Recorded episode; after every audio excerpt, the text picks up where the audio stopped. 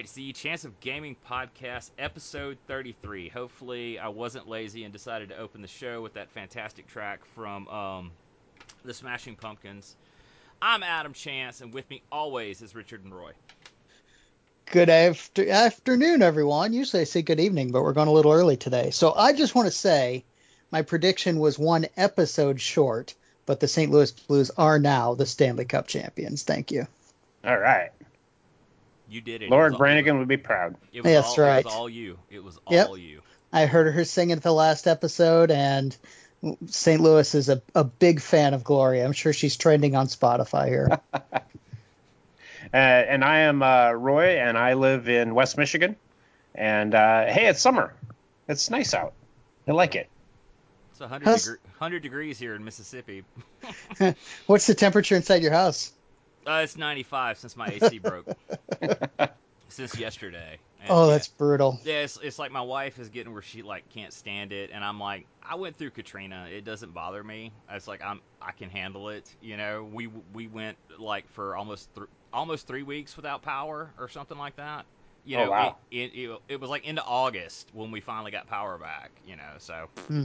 I, you know I'm used to it, but. She was like, "Eh, no, we need to get a hotel." Or I'm like, "Well, Airbnb's cheaper." But anyway, yeah. What sucks is, I I can fix it. And when it broke yesterday, I'm like, okay, this is the part I need.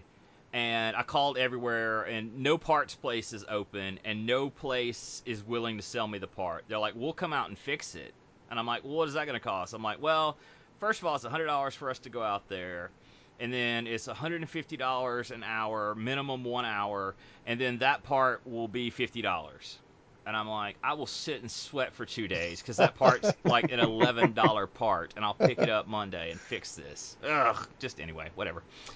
So uh, you may have noticed, or maybe not. I occasionally blog. I get these things in my mind, and I kind of toss things up there. And um, the last thing I tossed up, I actually was proud of. I, I really am. Was the so you maybe want to get into ancient gaming, and I was going to mention this to Rich because he talked about maybe one day getting into miniature gaming. I kind of thought this would be a really good. This is a really good entry to historical gaming. Period. Is ancients, and I kind of list the reasons why and like why I choose. I, I would say for you to do the DBA rules first, and if you like it, you know you can move on to more complex rules. But uh, yeah, so I posted that, and then I post finally posted my response to the uh, War Machine sit rep. Did they listen? No. They did something completely different that we'll talk about later on in the show. that surprised the hell out of me. So, So, Adam, let me ask you a question about ancients. Yes. And really, this applies to anything, but well, um, miniature wargaming. But does anyone offer a cheap pre-painted minis that you can use to play? You know, because I'm really developing a love-hate relationship with painting. You know, once I get the things done, I'm glad they're done and I like the way they look.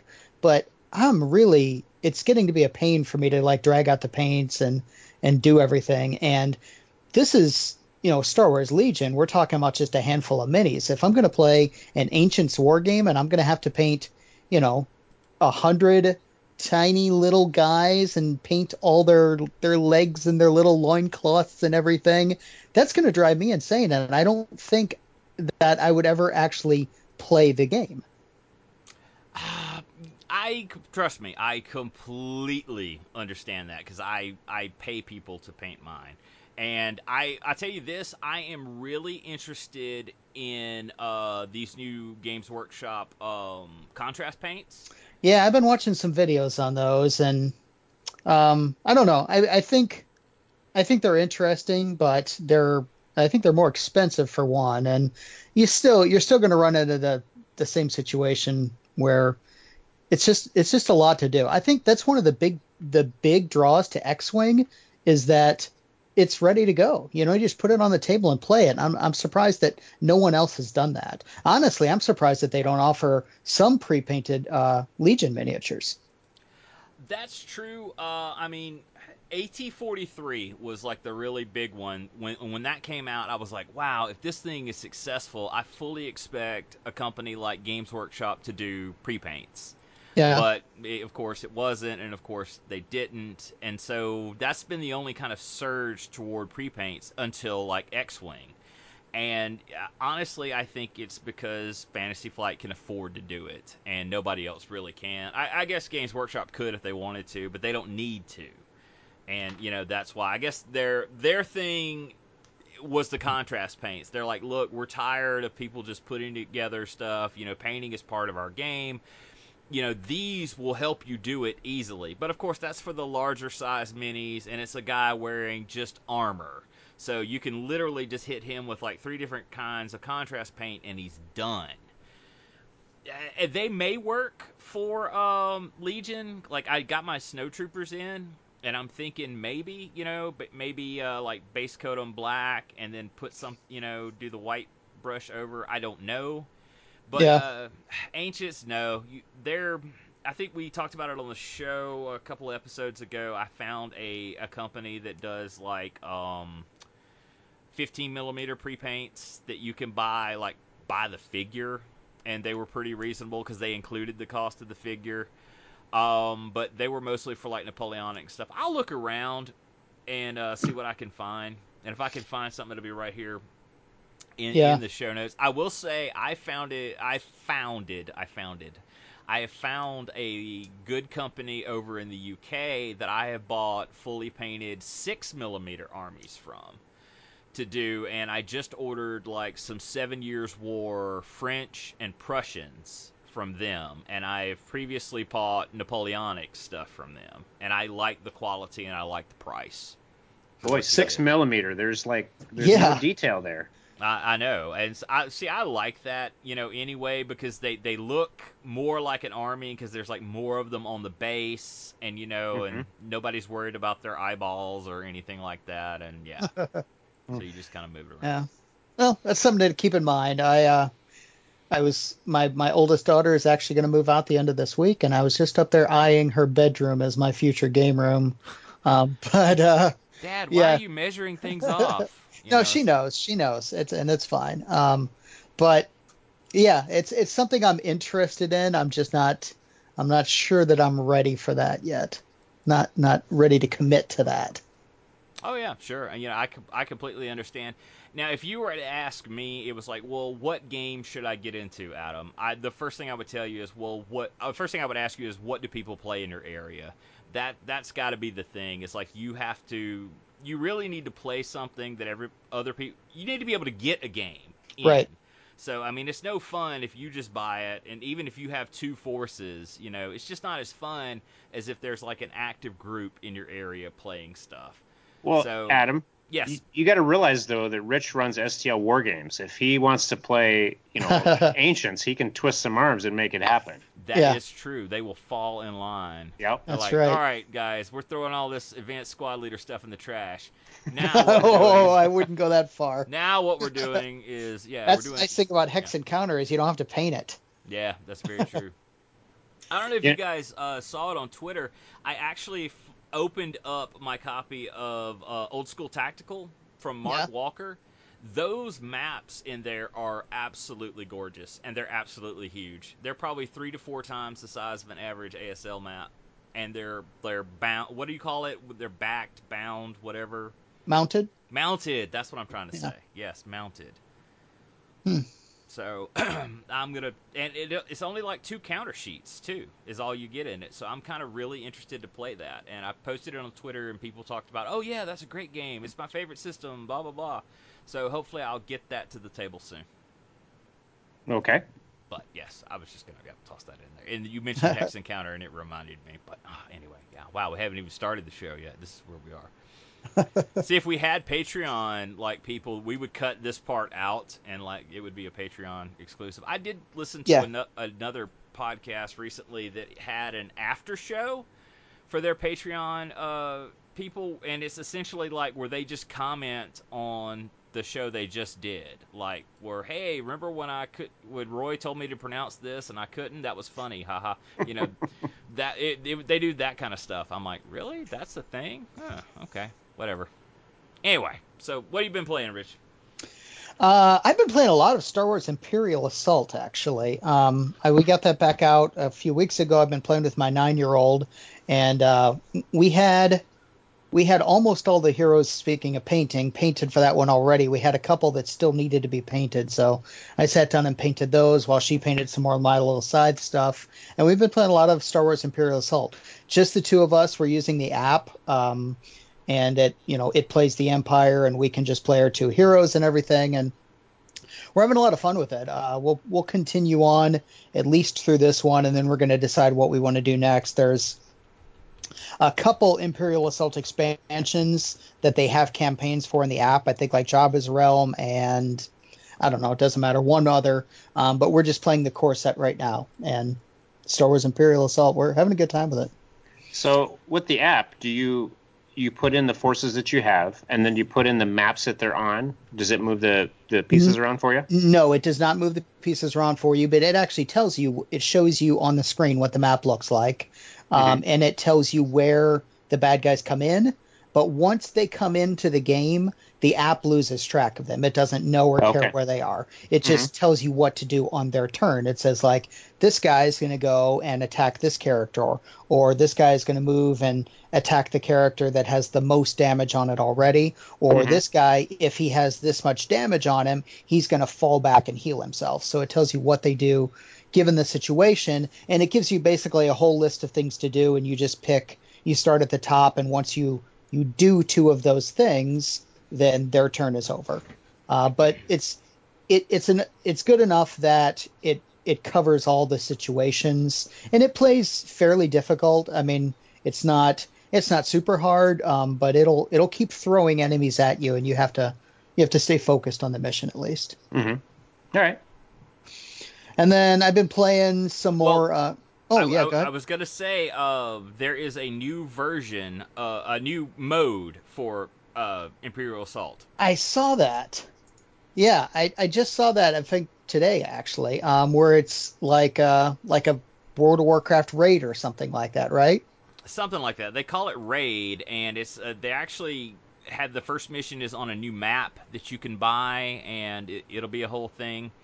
Uh, I tell you, I talked to my uh, guys that, that I game with uh, X-wing wise, and they were like, "Man, we just don't understand this. We had heard that they had, you know, were giving up on uh, Imperial Assault and blah blah blah, and they weren't going to do this or that, and all of a sudden now they're announcing a new mode. So it's like now we're interested in playing it.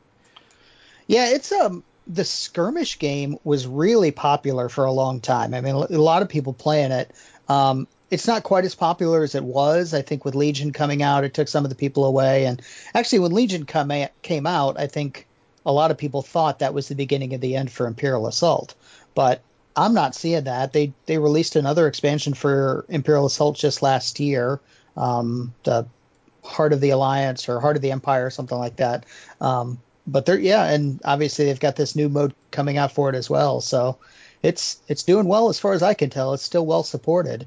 I think of the of the big Star Wars properties, the only one that doesn't seem to be getting a decent amount of support is Armada. We've talked about that before, but even that's getting some things, just not as much.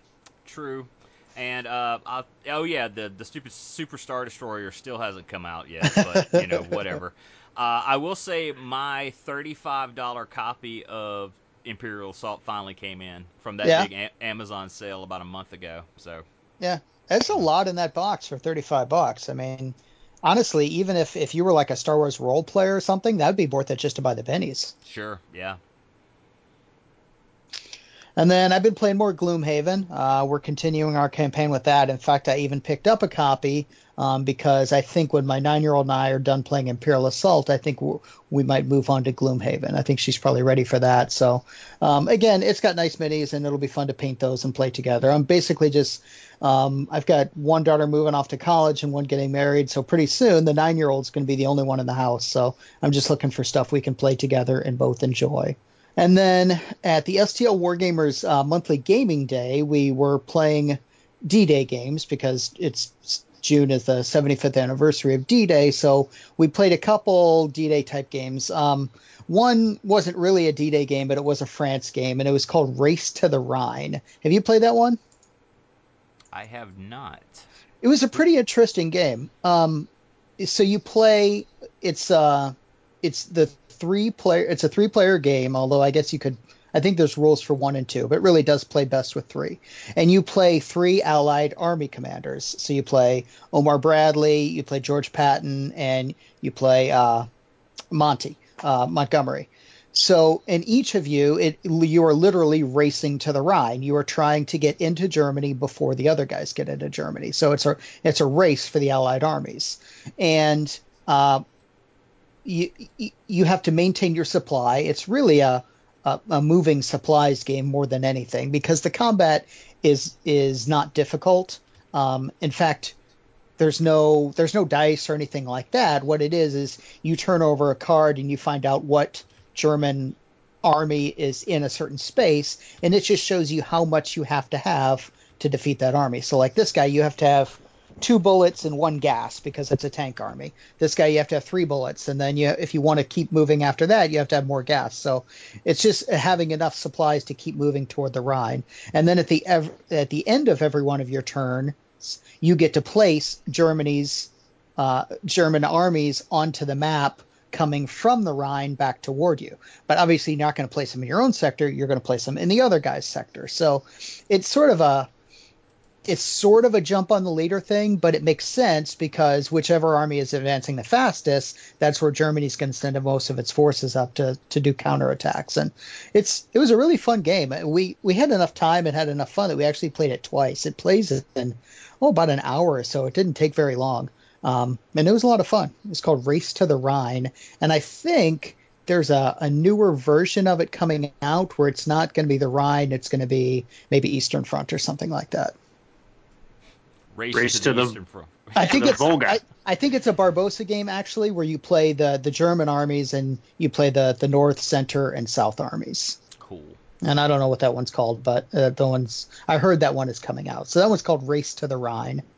And then we played this other game. This was like an ancient game. This is one of those ones where you get out the box and you have to blow the dust off of it and everything. But it was called the Major Campaigns of George S. Patton or something like that. And it was actually there were three games in the box. There was there was France, uh, Sicily, and I don't remember what the other one was. Uh, The Bulge? Let's see. maybe, but Sicily, Normandy Breakout, and the Bulge. Yeah, that makes sense. Yeah, because this one was the Normandy breakout and then the Bulge. We just played the Normandy breakout one. Um, and, you know, it was super simple, um, but it was fun. It was I played uh, I played the Germans and basically I just had to defend France. The other guy had to had to just get a certain number of cities and a certain number of turns, and there was nothing complicated at all about it. But it was a small footprint, and it was a fun game to play. I would consider it a coffee shop game. Um, I could see myself playing that game in a you know small small table where you don't have to concentrate too much, and you're just having a conversation.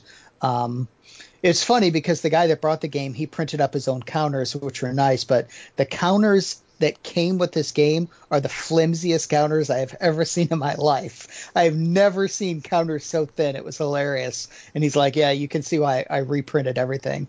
Um, but it's it's funny. It it looks like a it looks like an old '70s game. Like the colors are bizarre and the counters were super thin and the rules were simple. But it was fun. We had a good time.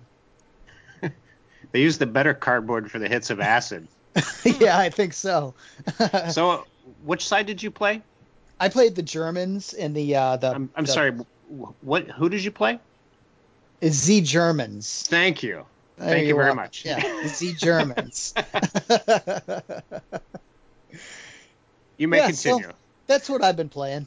hey, Roy, what is Girl Genius? The works. So uh, this is a, a game that was brought by a friend of mine. Girl Genius apparently is a webcomic. It is a uh, steampunk webcomic. Uh, apparently pretty long running. So this card game, uh, you lay the cards out in a grid and you alternate the placement of them like long and short. And each card has along the edges a um, symbols. And so depending on which card you're playing, you take the card that has the the um, the most symbols, and then you know if you play if you can take it and, and add it to your stack, that gives you points, and it may have some sort of uh, special ability that happens when you when you take it. Um, so it was an interesting little game of you know of course if if you're into the into the webcomic it'd be a lot more um, fulfilling, but uh, the, So- the gameplay was all right. Is it thematic from the webcomic, or is it just like art from the webcomic? It's art from the webcomic, and um, the you know some of the special things that are on there are um, uh, relate to the artwork. So, and then I, I forgot about the other part of this, um, the CCG Xenophile. And so when when the my friend Dana was talking about Xenophile, I said, "Is that with an X or a Z?" He says, "Well, it's with three X's." Oh, so Xenophile is a very um, kind of risque game that's um, uh, has kind of uh, um, like strip poker kind of elements to it too. So you know, if you want to if you want to play it sexy like, you can play Xenophile. But Girl Genius is is uh, perfectly PG thirteen. So are the three of us going to play Xenophile at Dice Tower Con? I'm I'm down, man. I will I will look in the game library and see if it's there. It looks like it was made in '99. Yeah, it said re-implemented by Girl Genius. Uh, yeah, James Ernest and Phil Foglio uh, did this, and uh, yeah, it's cartoon esque type thing to like romance cover type artwork is is kind of the gambit it runs. Mm-hmm. So, ah, yeah. Doesn't Right. look yeah, it is a little risque, but I don't see any like outright like nudity or anything, so The adults only trading card game. Yay. uh, and so then I played a new game called Spacegate Odyssey. And boy, howdy, does this have the mechanics in it. So it's any sort of mechanic that you want to play, um, it's in this game. So tile laying, it's in there. Uh, role selection, it's in there. Area control, it's in there. Um, but I got this from our, our game library, and I got it mostly because of the box art I thought was pretty cool. Um, but so it's a game of building a space station. And so you move your little engineers around, and the engineers will take a, a, a new module from the stack and add it to your space station. And so you have three different sorts of, of tiles. You have like a uh, there's an airlock where settlers come in.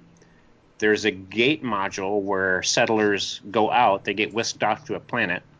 And then there's some some modules that give you um, special abilities or give you additional little engineers to move around. And so you bring the settlers onto your space station and you move around based on on what color you choose. And then eventually, once you get the gate module filled up, then away they go to the planet. And uh, each planet has plays a little bit different as far as how you score points from it. So that's where the area control comes in and into play. It's like there's one planet where it's uh, it's longest road. Whoever has the longest road gets the bulk of the points for that planet or whoever has the most um, settlements around a volcano or various things like that. So th- this was an interesting game. It's I played it a couple of times, and it's uh, brand new, and it's called Spacegate Odyssey. So you said it's got lots of mechanics. Do you think it was it trying to do too much, or did it work?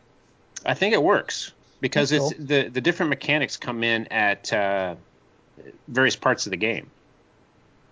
So you have the the kind of the master space station where you can move around, and so like if you go onto blue, if you go onto the water sp- space, then you can move any settlers on your space station into blue rooms, and those blue rooms may be a gate room, and so once that fills up, then it you know away they go and they're off to the planet.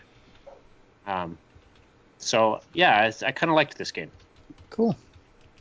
Yeah, Oh. I, I like the artwork on the front. It looked really cool. Yeah, that's that's what drew me into it. So yeah, and then I played. Uh, this is a while ago. I played a game called Gaia, which is a tile laying game, and it's you. There's different uh, terrain. There's there's the swamp. There's the grassland. There's there's whatever, and then um, each some tiles have a city on them that you can lay down, and if you can if you can satisfy two of the conditions that are required for the city, then you can put a meeple on it.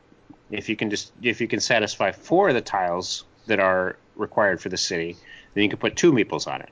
And it's just a race to get rid of all your meeples and get them onto the board. So Hmm. it's a cute little game of, of tile laying. Do uh, do all the tiles get laid at the beginning of the game, or do you lay them over the no, course of the so game? there's there's two stacks. There's one that just has um, terrain tiles, and then there's one that has city tiles. And so a city, like so, a city tile will say this one has to be placed on a mountain tile, and you if there's a mountain tile available, you can put the city there, and it has to have. Uh, it has to either be fed with animals or have a forest near it or something like that. And then, yeah, so that's how you how you put the cities down. So, Hmm. a little bit of a little bit of a Carcassonne feel to it. yeah, yeah, I think so. That's And cool. so that's uh, that's what I've been playing. I actually got to uh, play something this week. You know, Wonder of Wonders, the, the person that, that never ever does. Um, I got to play a game of Command and Colors Ancients, and you know, this is what you know. If you were if you were just a Euro gamer or you know whatever other people play that isn't war games, and you're like, you know, I kind of want to get and try war games out. I definitely recommend the Command and Colors system. It's really easy to grasp and there's a lot of like strategy you know in it and i just love like the luck in it you know it's it's not only like you know the roll of the dice but it's the draw of the you know what Right. you draw i know some people don't because like combat commander the only reason why it's not like the perfect game is people don't like the luck aspect of it the cards you have to draw but uh, I really dig it with Command and Colors. I, I like it a lot. Basically, your uh, map is divided up into three areas, like the left flank, right flank, and the center. And your cards are all based on that. Like it'll say like, you know, move three units on the on the right flank, or move one unit each section, stuff like that. And you know, and that just provides a really cool, you know, uh, gamification of the you know the the uh, fog of war, and I just think it's really neat. So Yeah. you you own it, right, Richard? Yeah, I this is one of those games that it's I, I'm surprised I don't play it more because it's it doesn't take long to set up. I mean, once you have everything stickered, that takes forever. But um, you know, you drag out some pieces, the game plays quickly. It's easy to teach to people. I'm really surprised that I don't play this game more. I like it a lot, and I wish I could play it more. Um, and I really like the ancients. I've played. I have not played Napoleonics. Medieval just came out. I would like to play that one, but I haven't yet. But I've played New World War 44, World War One, um, and there's a space one too. I can't remember what it's called, but uh, those don't quite make sense to me because in World War II you didn't have all your forces in a line and command your left flank to move and stuff like that. But in Ancients, it really f- the system fits the mechanic very well, and I think it fits up until Napoleonics and Medieval as well. I really want to get a chance to play Medieval. Uh, you know that that one just came out, um, but yeah, I, I enjoy it quite a bit. Well, um, I have it on order. Yeah, And I'll tell you this: I talked with my friend, and um, because he was wanting to order Last Hundred Yards, you know, he listened to our interview, was like, "Wow, this sounds incredible! I must have we this." move product. That's what yes, we we moved we moved it, uh, Roger. That's us. It's just you know those hundreds of extra orders you got in. That was all us. So, um, because I mean, if he didn't get it, I was going to get it. I mean, the price you can't be beat anyway. I think uh, if you get it from NWS or wherever, it's like thirty-five bucks. It has a low MSRP. So uh, we actually looked like between NWS and Miniature Market, and Miniature Market was about a dollar more. But the thing is, is it was in stock and it was gonna ship. So, you know, I'm like, I'm sorry, you know, because I, I kind of want to get this in before Dice Tower Con. So that's what I did. I ended up, we did a uh, miniature market order and Yeah. uh, just order, ordered it from there. If you guys And want I s- anything from miniature market this week, let me know and I'll pick it up for you. Okay. Mhm. Uh, but yeah, we just, I mean, we looked at the the NWS uh, website. You know, he has a new one. It is now like I think it's navalwargamesolutions.com. It's no longer the the Yahoo thing. He has a big full website. now. Oh, I didn't realize that. and I'll, he- I'll link I'll link it here in the show notes. Is and he still going back and forth on whether he's going to carry board games?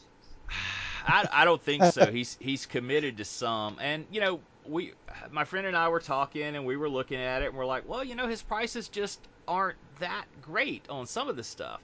However, he does have continues to have the best prices on advanced squad leader stuff, on on all the MMP stuff. Yeah, that's he's, true. He's he's just within a couple of bucks, you know, um, on stuff like uh, uh, GMT and all that. But yeah, the the MMP stuff his discounts pretty deep. Compass too, so you know, and not everybody carries those. Like you can't get those from Cool Stuff or you know whatever. So, you know, so. You say his prices are on Compass? I've got a friend that just had the game released by Compass, and I'll need to check the prices on that one. Yeah, we could do that right now. We can uh, do some live googling. See if he's got Bar-Lev available. Yeah, because I actually meant to uh, message you and uh, ask like what your your friend. Um, it's nwswargamingstore.net. That's a huge mouthful. nwswargamingstore.net. But the weird thing is, it's, okay, it says it's live 518, which was a month ago. All right, I click on it, and it says we're in the process of moving. oh, okay, no, no, no, I'm sorry. I got to click up here on the top where it says shop. All right. So if I want like Compass games, that would be in the War Games section. Eh, I kind of don't like he doesn't have things divided up by company. Yeah, I don't see any. Uh, yeah, I see Blue Water Navy. Okay, so he does have Compass games. So what's the uh, what was the title of it? You said Bar-Lev, B A R L E V. Don't see it. All right. Not yet. The Oh. not yet. Oh yes, it is. It is. It is right here. I am sorry.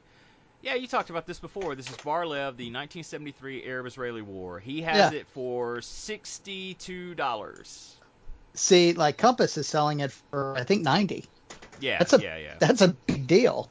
Yeah. Because my friend was asking me, he's like, does he ever do like, is there a free shipping threshold? I'm like, no, not unless maybe you bought the entire store. I don't think so. It just goes up the more you buy. what I what I like doing is, you know, because he he's always, you know, takes a while to ship stuff. Anytime I order anything else, he always refunds my shipping back on anything else I ordered in the two months it takes me to get my original order. So there's that. But yeah, anyway. So the only other game I played, I actually got to observe, and I posted these pictures on Twitter. Oh, a game of Longstreet, and that comes from Sam Mufasta or Mu, Mustafa, because I want to say Mufasa like Mufasa. Yeah, Mufasa uh, Publishing. Uh, my friend Elliot is a big, big fan of his and has a bunch of his games, and he and I are supposed to get together and do Blucher at some point. Anyway, and uh, he decided to do this Longstreet game. I don't do a lot of ACW, uh, so I couldn't tell you, you know, too much about it. The guy he was playing does, and he seemed to like it. It has a card mechanic, and so they were having to play and draw, you know, right there at the beginning of their turn. So it was pretty cool.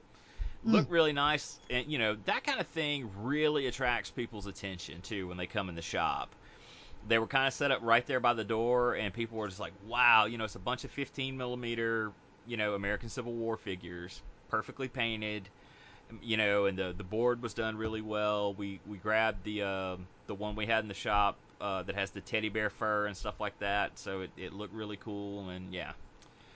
So uh, yeah, it seemed pretty nice. It looked really cool, and it played like within two hours, so that's always a bonus in in my my eyes. So there you go. Hey, I'm going to go off on a little bit of a tangent here about Civil War novels. Have have either of you guys read? There's two. Uh, the, these are both books by a guy, an author by the name of Harry Turtledove. Oh, I, oh, I know what you're talking about. Uh, Guns of the South. Guns of the South and How Few Remain. So, I- have have you read either of those, Rich? I have not. No. I think you would enjoy them. So, Guns of the South tells the story of the South getting their hands on automatic weaponry and, and how that would have changed the Civil War and what happened there. And so, um, kind of the, and I, I won't, no spoilers here. Uh, there's some time travelers that show up at, at the beginning of the book, and they approach uh, the Southern commanders and they say, "Hey, we have these awesome weapons. How would you like to fight your war with this?" And so it tells the story of how how that would have changed uh, the war and and the outcomes of what happened. So, uh, yeah, that's uh, uh, Guns of the South. That is interesting. I I've never heard of that book. That's interesting. Yeah. I remember it like back in the early to mid 90s, I think. If I Yeah. remember correctly, it's like white supremacists or, or whatever Yeah. are the ones that go back in time and they give they give the South uh, AK-47s. Yep. Because they're No, they were, they're you know- uh, they're Uzis, Oh, okay. a Jewish weapon, which is kind of ironic, or an Israeli weapon, I guess. And so, yeah, that was the whole thing. Yeah, Harry Turtle, Turtledove got pretty famous for um, alternate history. He did this like World War II one, like where, like it's somewhere in the middle of World War II. Aliens invade. Oh, really? And so Okay. we all we all have to like stop fighting each other and band together to defeat the uh, the aliens. The cover of the book is a take on that. Uh, you know that famous photograph of like the Malta conference where it's like Stalin, Mhm. uh, you know, and blah blah blah. blah you know, and they're the- all sitting down because of uh, Roosevelt, right? Yeah, yeah, Okay. it's got Stalin, FDR, you know, and uh, Churchill and all that. Well, the cover of the book is that, but it also includes Hitler and Mussolini and Hirohito. Oh, wow. you know, because we all have to band together, you know, to, to defeat the aliens. Mhm. You know, honestly, this really bleeds into something we'll talk about later on in the show, but we'll get to that later. Well, First, I'll, oh, I was. There's another uh, Turtledove book called How Few Remain that's also based in in the Civil War, but it's it's a much more plausible situation wherein the South wins the war because uh, England comes in and recognizes them as a sovereign nation. Mm. So that's a that's an interesting read too. hmm, okay. So Yeah, that was definitely something they wanted to happen, and they were like, yeah, we'll be right over there just as soon as you uh, abolish slavery. And- we'll be right over there. the circumstances of how that happened are pretty remarkable, and it's it's based on actual events that had things happen just a little bit different. Um, that, yeah. That, anyway, it's an interesting read. I recommend it. All right, we uh, make it on over to what's on our radar. And the first thing I had, uh, somebody pointed this out to me because apparently there's uh, a Kickstarter for a new edition of this. It's supposed to be like the greatest thing since sliced bread. It is a, uh, it's an RPG module called King for a Day. It is a seamless fantasy sandbox campaign written in the style of Lovecraft, with more creep than gore. Set in a traditional Anglo-Saxon sh- Anglo-Saxon Shire, the campaign is an extensive toolkit of people, places, and strange events, all culminating in a horrific and unreal finale.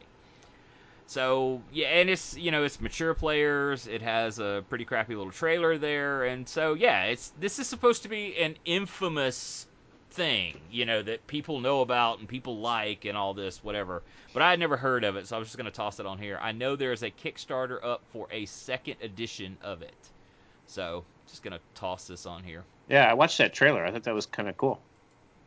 Yeah, it's, uh, it, yeah, it, I mean, it, the production value wasn't all there, but. Well, yeah. What, But I mean, I as far ca- as the the product they were pimping. Right. Uh-huh. But, you know, good for that. And uh, the next thing I had was I found this on the same freaking page, and it's called Liminal. It's from Mofidius. Mof- Modiphius. um, Modiphius. More. I want. I always want to say Morpheus. yeah. It's Modiphius. Man, when Roy's on here, I can't pronounce anything. it's um there's there's more to the world than most of us know. Academic wizards and gutter mages, vampires and werewolves, men in black working for a secret l- religious order and a police division investigating Fortean crimes. The cities and their very landscape encompass haunted places and lost bubbles of history, fairy courts and places of power. I'm pretty sure that paragraph has like 10 run-on sentences in it, but I'm not going to say anything because you know people in glass houses. So uh, anyway, it's supposed to be a really cool setting and stuff like that, and it kind of reminds me a lot of like the original White Wolf Mage. Yep. So uh, I dig the cover art, which is you know you always get me when you have like a group of people staring off at into something or another. So, and plus it's based has a basis in the, the magic in it has a basis in uh, British and Irish folklore and legends and stuff like that. So I'm kind of getting a uh, uh, Jim Butcher vibe, vibe vibe off of this too. Yeah, I was Yeah. thinking the same thing. Yeah, a little bit, a little bit. I don't know enough about it to know like how modern it is. Like you know, because I always liked how Harry, you know, he can't use computers and stuff like that because that all always messes up, and he has to use a, you know, he's got a Smith and Wesson too, and Mhm. but yeah, don't know. You don't need to use computers when you've got a skull you can send out to go find out information for you. So What was it? What was his name? Bob. yeah, I think Bob. so. Yeah. Uh, yeah. Anyway, um, the next thing we had was Tékumel, and I only know how to pronounce this because I listened to a podcast based on this about this. This is a uh, this is on bundled holding, and as of uh, this podcast, you've got about eight days to decide if you want to get this.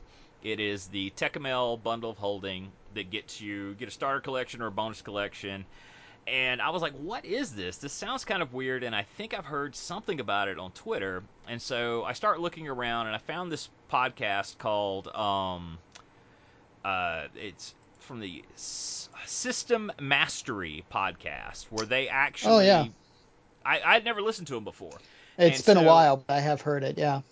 Well, I actually went through their their whole back catalog and, and downloaded a bunch of different ones to listen to because I'm like, oh, I've always wanted to know what that one was and what that one was, and um, so they did one on this, and this guy is M A R Barker, I believe, uh, came up with this whole thing, this whole setting, and the setting is pretty crazy. And I linked the podcast in the show notes.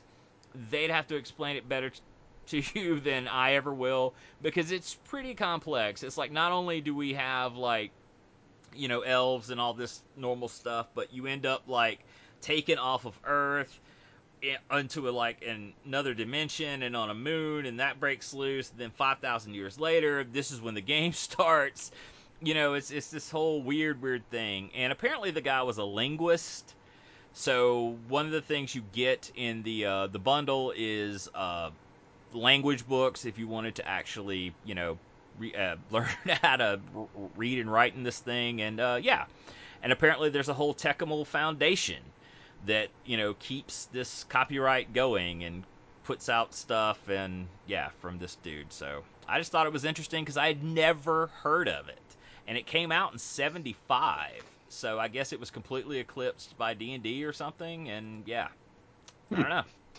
So I was going to talk about this later, but we're talking about a lot of RPG systems right now, so I think I'll just move it up. Um, my RPG group is you know, we kind of faltered and it almost feels like we fell apart. I'm not sure exactly where we are, but there's two of us, the two of us that have been taking turns GMing in different systems. We're both just kind of deciding what we want to do next, and we're looking for a new RPG. Um, he has suggested the Warhammer Fantasy RPG, and I'm I, I just sort of glanced over it, and at, at first glance, because I've never played Warha- Warhammer games at all, like never a tabletop game, a card game, a video game. I've never played anything Warhammer, so I don't know much about it. And at first glance, I look at it and I think, well, how is this different from anyone else? Because it's got humans and elves and halflings and all them. Um, so we're trying to decide what we want to do next. And I look at these other systems and worlds and stuff that you looked at, and those look fascinating to me. But I'm just, it, you really, you have to get your whole group on board with one thing, and I think that's what we're really finding difficult right now. So. I don't know. What do you, uh, Roy? I know you play RPGs. Do you just you just play D and D, or do you play anything else? Well, I do have a copy of the first edition of this game. Yeah. Uh, Warhammer Fantasy Roleplay. so Um, what would you say what is warhammer's thing like why would you play warhammer instead of The- d&d or whatever You, you don't want to get into combat because it's brutal. okay So, uh, like in, in standard Warhammer, like the tabletop game, you have a ballistic skill and a toughness. Mhm. So that's uh, the as far as mechanics go, that's uh, in in FRPG. There's uh, I believe it's a percentile roll. So like you have a ballistic skill of thirty, and you have to roll over that, and then so any wounds that you apply from your weapon come off of your toughness, and once you get past that toughness, then you start doing crits. And so it has a crit crit table in it.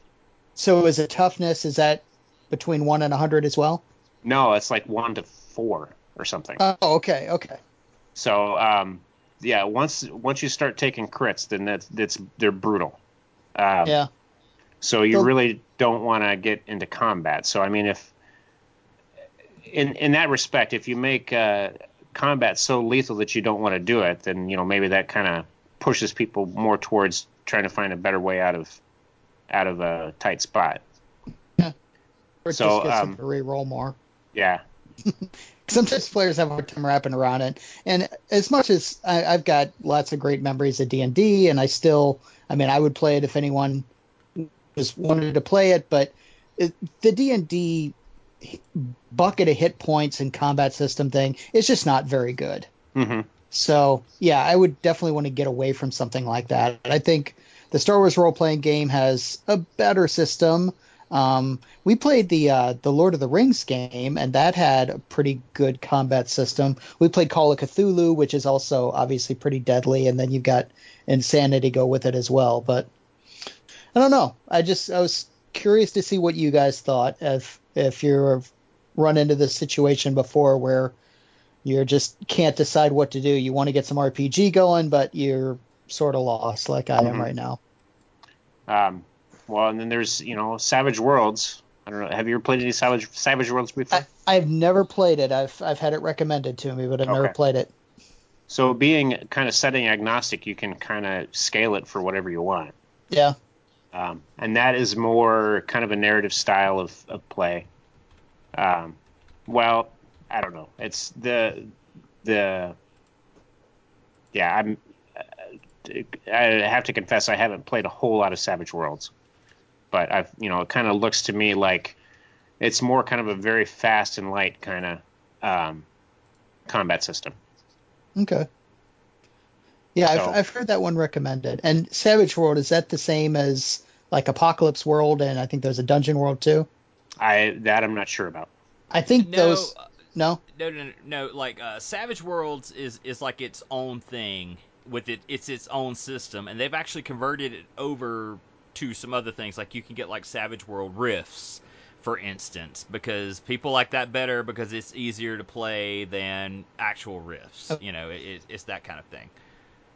And well, so in that, in that respect, if you make uh, combat quick and easy, that allows more room for role play, and uh, you know, so if you're, and sometimes I get really bored at the beginning or at the end of uh, combat. That like, come on, I, he's still got three hit points left. Can we just kind of hand wave this and call it Yeah. done? Yeah, and I've done that many times as a, a game master. There's another system I've got the book for, uh, but honestly, I don't think I'll ever play it. Is Burning Wheel, and in Burning Wheel, almost every combat is just one roll, unless it's like the big boss at the final adventure. Then it gets more detailed, but most combats in that one are just one roll. Yeah. Now, see, I, I you're asking for like, okay, well, what are the mechanics in this, and blah blah blah. You know, I, that that sucks for me because I'm like, oh, I never play these. Uh, but I will just toss some out there that I that have I've kind of been interested in that I would sort of like to try maybe on like a roll twenty thing. The first one is the Index Card RPG. I like everything about it. I like the artwork style that they do it, and like if you get like the, I recently bought like the PDF on Drive Through, and you know, so you can print these out, and it comes with all these little stand-ups that you know you can play with if you want. Um, they update the PDF whenever they update, you know, the rule book. I mean, you can get a hard rule book of it, um, but yeah, there's that. And uh, I just really think it's neat. Delta Green is another one um, that sounds really cool. At least kind of like the lore behind it. It's kind of an That's army. Cthulhu Vietnam, right?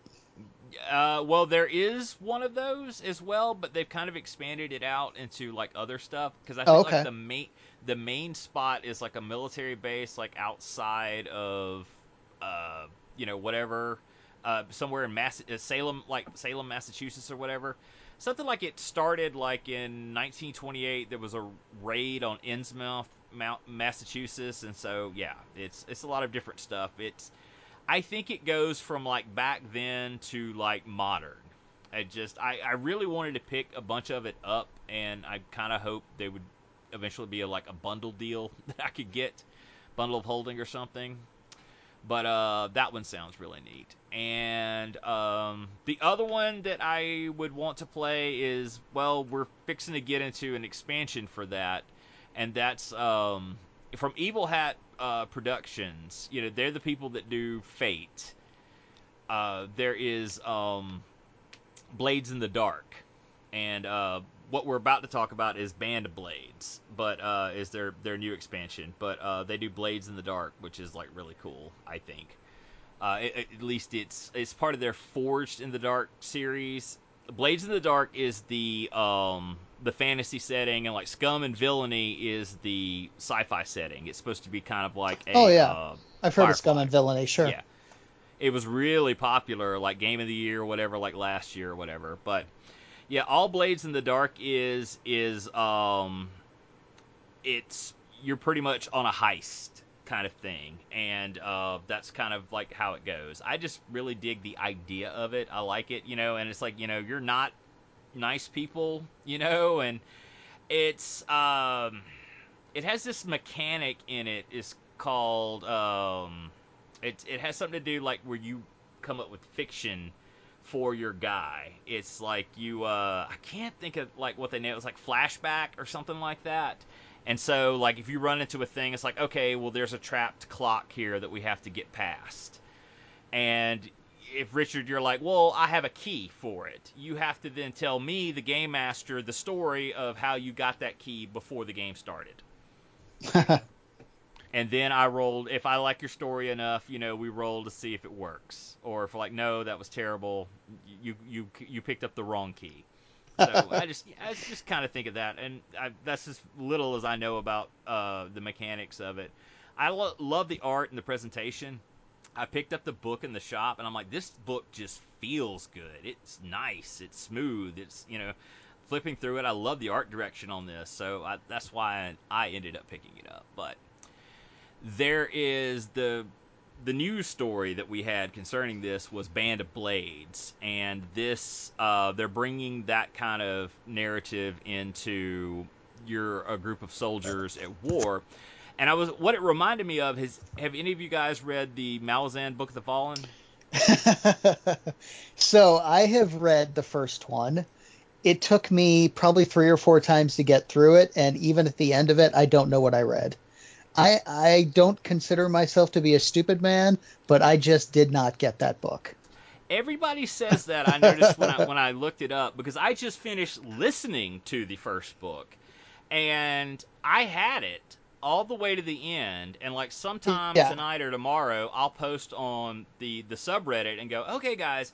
I'm a little confused by like what all was going on like in the last Yeah. ten pages. Can can we talk about that for a little bit? So- you know, There were parts of that book that I loved more than anything I've ever loved in any books. I loved the power of the magic in the books. You know, when you've got like that one scene where there's like a floating mountain city and it's surrounded by wizards just assailing this thing with magic. That was amazing. Um, but the whole stuff in the background with the gods fighting with each other, I honestly don't know what was going on. yeah, because there's like there's so many of them. Yeah. There, you know, there's there's a lot. It's not they have a giant pantheon Yeah. of gods. You know, of they're all this, that, and the other. You know, some of them are dead, but they weren't dead. They came back, and you know, and some of them got killed. and the one girl yes. was possessed by a god the whole time, but I don't really know who was fighting who and why. She got better. Yeah. She got be- she got better. I got better. so yes, But anyway. fascinating book, but I have no desire to continue reading this series. But uh, this this is what it reminds me of. Like it kind of sounds like you know you've got this little group of you've got five different specialists that you can you know be from like a rookie to you know all this different a legionnaire or whatever and different things. You could be a human powered by the with the power of the gods, or just some other stuff. You can um, you can advance through the army. It reminded me a lot of like the bridge burners in there, where you're just Yeah. like this group of like you know kind of badass dudes. Those guys were cool. uh, you know, on a mission. Yeah. Plus, have, I love the names in there: Whiskey Jack, Oh, yeah. Tatter, Tattersail, Yeah. you know, all all this kind of thing. Um, so yeah, it was this what it reminds me of. I think this will be like a really cool thing. And when it was announced on Twitter, I was like, "Hey, this sounds cool. It reminds me of Malazan Book of the Fallen. I'd love to give away a copy." Crickets. We'll, anyway, we'll talk. We'll talk about that. Hmm. You know, in, Yeah. in a minute. Anyway. Some of these So, yeah. systems, like especially the ones the the ones we were just talking about, where it was not a not a system but a setting. Hmm. When the setting is that detailed, you really need one person. You need your GM to just know it like the back of his hand, and everyone else can just participate. So, if you've got that, it works really well. But if you don't, it can it can be problematic. Look, I, I tell you a thing I would love to like launch, and this this would launch our um our uh what you call it uh Patreon. Uh, would be let's do an actual play uh podcast. But we, you know, we'd have to have a hook or something to make it different. A You different. And my my thing is like do it in like it's like a 61 minute podcast timed. That's what I would do. It's like you we do the session. You have like literally it's like 30 seconds for an intro and 30 seconds for an outro, and then boom, you know, clock's running. Through it, and then it's like, okay, Roy, you're rolling for the dragon. Uh, time, and that's it. Credits roll. so yeah, I would love to do it like that. You know, so it's short, quick, to the point, Yeah. and all that. But You could know. do it as like need to- uh, some sort of escape one shot or something where the clock is literally ticking. We need to find somebody to, to like run it for us, like over like uh, roll twenty. You know, I'd, I'd record it all and be like, okay, you know, episodes one is up for Patreon people who are none. So if you'd like to get in, is for this. And then you know, once it's all done, we release the season, quote unquote, all at once. And yeah, I don't know, it's an idea. Plus, it lets us hang out another night out of the week. So I'd be down for doing actual play stuff. We could I do think, I think that would be really cool. we could do a one shot uh, in Florida. We could. What do we want to play? Do we Yeah. want We'll talk about that in a minute. We'll to, we're almost to that section. Okay. We're almost to that section. All right, so I think we're on. Okay. All right. So uh, I guess, guess we're ready. I, I this ran across my radar last night was the Players Aid 12 most anticipated war games of 2019, and I just yeah, I kind of wanted to bend your ear, Richard, see what you thought. Yeah, there's a couple on the list that I haven't actually heard of. Like the first one on the list is Apache Wars game. Um, that one looks interesting. It's a compass game, so I'm sure it has a, a nice map. Um, but I haven't heard anything about that game at all. Some of these, Once we moved like the Yeah. wind, the Apache Wars, Yeah. 1861 to 1866. yeah. So that's number 12. Number 11, I've heard of Front Toward Enemy from MMP. Um, I have not. What kind? It's it's Vietnam. Vietnam but what, Tactical. Yeah. what what scale is tactical? Uh, so it's basically ASL scale. Um, if you look at it's, I think it's 50 yards at hex, and I think ASL is 40 yards a hex. So it's basically ASL in Vietnam, and it's made by MMP. So Oh, um, that sounds really good. yeah, it does sound very good, very interesting. Um, Successors of Alexander. I think that one is a reprint of an older game that I've heard good things about. Um, and that's definitely one that I would love to play if someone picks up. Uh, number nine is Crowbar. We've talked about that one before. We talked about that a few months ago when it was uh, announced. Kick kick started. Yeah. Yeah. Did you kickstart that one? No, No. no, I did not. right. But um, oh crap, that reminds me. The um, when does that Kickstarter end for the one you wanted me to back? Uh, I don't know. We'll have to check. The uh, was it not Conflict of Heroes, but Yeah, yeah, it was conflict. Was of it Heroes. Conflict of no, no, no, no, no, no, no. It's the it's the real time stra- strategy company of here it is. Company of Heroes. Company of Heroes. Company of And It's Heroes, got 63 hours to go. And it has made $642,000 already. Wow. I, I did notice a sort of local guy, a guy I'm friends with, did ended up backing it. So I'm like, Yeah. well, maybe I could do this, or, you know. Yeah. It certainly looks interesting. It, it doesn't look like they're going for historical realism by any means, um, but it looks fun. So obviously that's fun is fun is okay, I guess. I like the figures and stuff Yeah. for it, and I think. I think the cheapest you can get, you get a two-player core set for sixty-five dollars. Yeah, that's not bad. No. I mean, that's cheaper than a lot of other starter. You know, if you look at like Star Wars Legion starter set or Game of Thrones starter set, any of the you know the big minis games, the starter sets are usually 80, 90 bucks. So Oh yeah, I'll actually get a chance to observe a game of Game of Thrones, uh, the miniature game at Dice Tower Con. So Oh, I'm looking forward. Yeah, to I'd that. like yeah. to. I'd like to see that too. I, you know, I see there's a copy in the game library. Okay, cool. I will add that to the list. All right, Uh, so back. number eight. Yeah, Gandhi, Gandhi, and that it- is- it's already came out. Yeah, that one is actually sitting on my shelf right here. I just got it a couple of days ago. I haven't played it yet, but I'm just looking over the rule book. Uh, I'm a big coin fan. Interceptor Ace. Um, I've heard good things about this series. These, uh, I think there's like Night Fighter Ace, and there- there's a few games in this Ace series. Um, I've heard they're good, but I haven't played any of them, and doesn't really look like my thing, so I haven't paid a lot of attention to them. No, the the the bits and all. Yeah, it just Yeah. it doesn't seem like it's my thing. MSRP is seventy five bucks. Yeah, and this, those are those are solitaire games, I think, if they're the ones I'm thinking of. So they've, they're big following in the solitaire community. Um, number six, speaking of solitaire games, Castle Itter. So I have Pavlov's House, and I love it. It's one of my favorite solitaire games.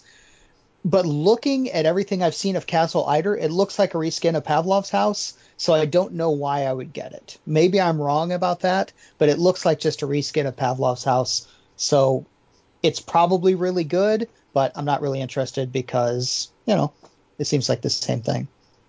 It sounds really weird. You know, it, that's what it's supposed It's, to be. It's, it's like a, the weirdest. it was a weird thing that happened, sure.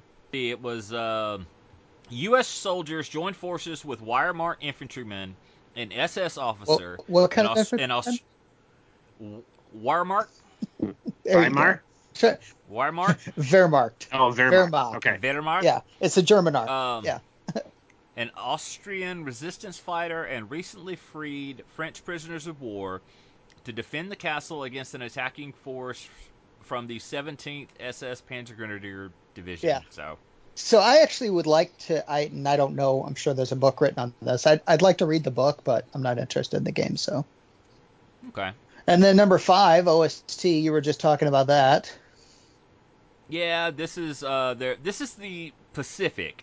And I'm like, "Mm, no, call me like when you add like the Brits and, and stuff like that. I mean, I get why he's doing it, why this is next, you know, but yeah. See, I don't care about um OST um the Ar- uh, Ardennes campaign. Really? I don't care about that either.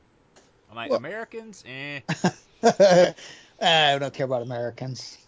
But I understand why does you know because so many people are like, "Yay, America!" Man, you know, and we'll talk about that in a minute. So what do you But, like? yeah. You like North Africa? Do you like Market Garden? Yes, I do. Um, I like uh, Eastern Front, uh, North Africa. I'm, I'm kind of getting, I, I get into the uh, Mediterranean. I like North Africa because it's such a weird mix. Yeah. Pretty much everybody's there, except Russia, I think. As far as but, I yeah, know, somebody's- yeah. As far as I know, you know, somebody's screaming at their iPod now. No, you forgot about the Ivan. You know, okay, whatever. But uh, I like that, and I like super early war, like invasion of Poland, invasion of France, and uh, super late war, invasion of Ber- uh, you know Berlin, Yeah. basically. I don't know any That's- good that's about where I'm at. games on the fall of Berlin, but I think I think that would be interesting and fun to play. The only problem would be I don't know how you would gamify it because at that point the Germans were not really resisting at all and the Russians were just you know uh, bombing and raping everything in sight. So I don't know how you would gamify it, but it seems like it'd be interesting. Yeah. So, Number four on the list is All Bridges Burning, another next coin game. I've got this one already P500ed, and this is this is one I'm really looking forward to. This is the first three-player coin game, and it's the uh, the the Russian Finnish War, 1917 to 1918. So are- coin games like traditionally two players? No, most of them are four. There is Ah, there is okay. one two-player game. That's the uh, the French Algerian War, and this is the first three-player one. Okay. So I'm interested to see how this one will play. Um, you know, just because it's three player, and I want to see how the mechanic works. Versailles 1919. Uh, that's another one I'm looking forward to. Um, just because Yeah. I think it's a. Well, I, I think I I'm not going to buy this one, but I have I'm sure they're going to have friends that are going to have it, and I'm interested to see how it works. I like the idea of war games that are not so much about the war, and I think this one could be interesting. Sure, yeah. Um, Point Blank from Lock and Load. I don't know anything about that one except that it's by Lock and Load. It says it's supposed to be similar to Upfront. So yeah. Yeah. Oh my gosh, Yeah. guys, ever There's so There- many, so many tactical World War II games. It's hard to keep track of all of them. Did I ever tell you about the time, sort of recently, like within the past year or so, that I woke up one day and I decided to hop on the internet and say something about like, hey, you know, they should um, re- republish that upfront game that was so cool. Maybe kickstart it. Yeah. And did they? And well, uh, come to find out, my this is my ignorant self doing it, saying that. And um, come to find out, there is a massive kerfluffle. Somebody did kickstart uh, the upfront, a reprint of the upfront game, and just as soon as it was like about to ship out or something, or just as soon as it ended and made a ton of money, uh, somebody else sued him, saying, "No, I own the rights to Upfront." They successfully sued him, so a lot of people got taken in that, and so basically all your money's gone and there's no Upfront. That has happened, not necessarily with Kickstarter, but I can think of a couple times recently where there's been, you know, licensing problems. Uh, there was the, what was it? There was a, a train game, I think, or something that no one knew who had the licensing for. Then there was that, that Kickstarter a couple months ago with the, the Game of Thrones stuff, where the guy said, if you if you back this, I'm going to try to get the licensing. First thing I need I need six figures Yeah. in order to to find to find out who actually owns it. Oh man. And then number one, according to the Player's Aid, the most anticipated game is Stalingrad 42, which is high on my list. Um, it's it's part of the the Mark Simonitch Zachbahn series. I've been talking about Ardennes 44, which I've been playing a lot. Holland 44, uh, you know Normandy 44. Uh, I think there's a Ukraine 43 and a France 40 also. Um, but this one, Stalingrad 42, I am very interested in, and this one will be a, a quick purchase for me. So am I, because I'm actually kind of wanted to like up my game from um, just squad based level stuff to kind of what is the next level up? What is this like divisional level? This is or- division level, yeah. So there's the three broad categories are tactical, operational, and strategic. But those are broad categories, and this this I don't know that this is quite operational, but I guess it's closer to operational than tactical for sure. So So uh, I d- I wanted to hop on and see if I could hop on the internet and see if I could find a used copy of France 40. yeah, But um, there's one particular Facebook group that's really good for selling um, war games, and I cannot remember it. And I'm part of too many fucking groups to remember. So. it's, there's the Constant Marketplace one that Joel Toppen runs. That one's pretty good. Oh, that's Yeah. it.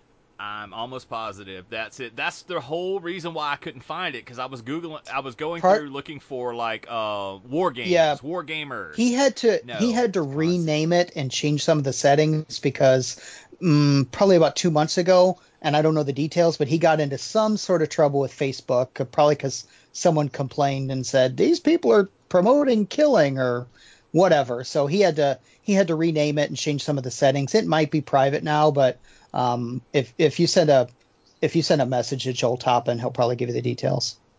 Yeah, I've got it. I'm a member Okay. of it. I just, like I said, I belong to way too many groups, and I could not remember like which one that was. And so, yeah, there you go. Anyway, so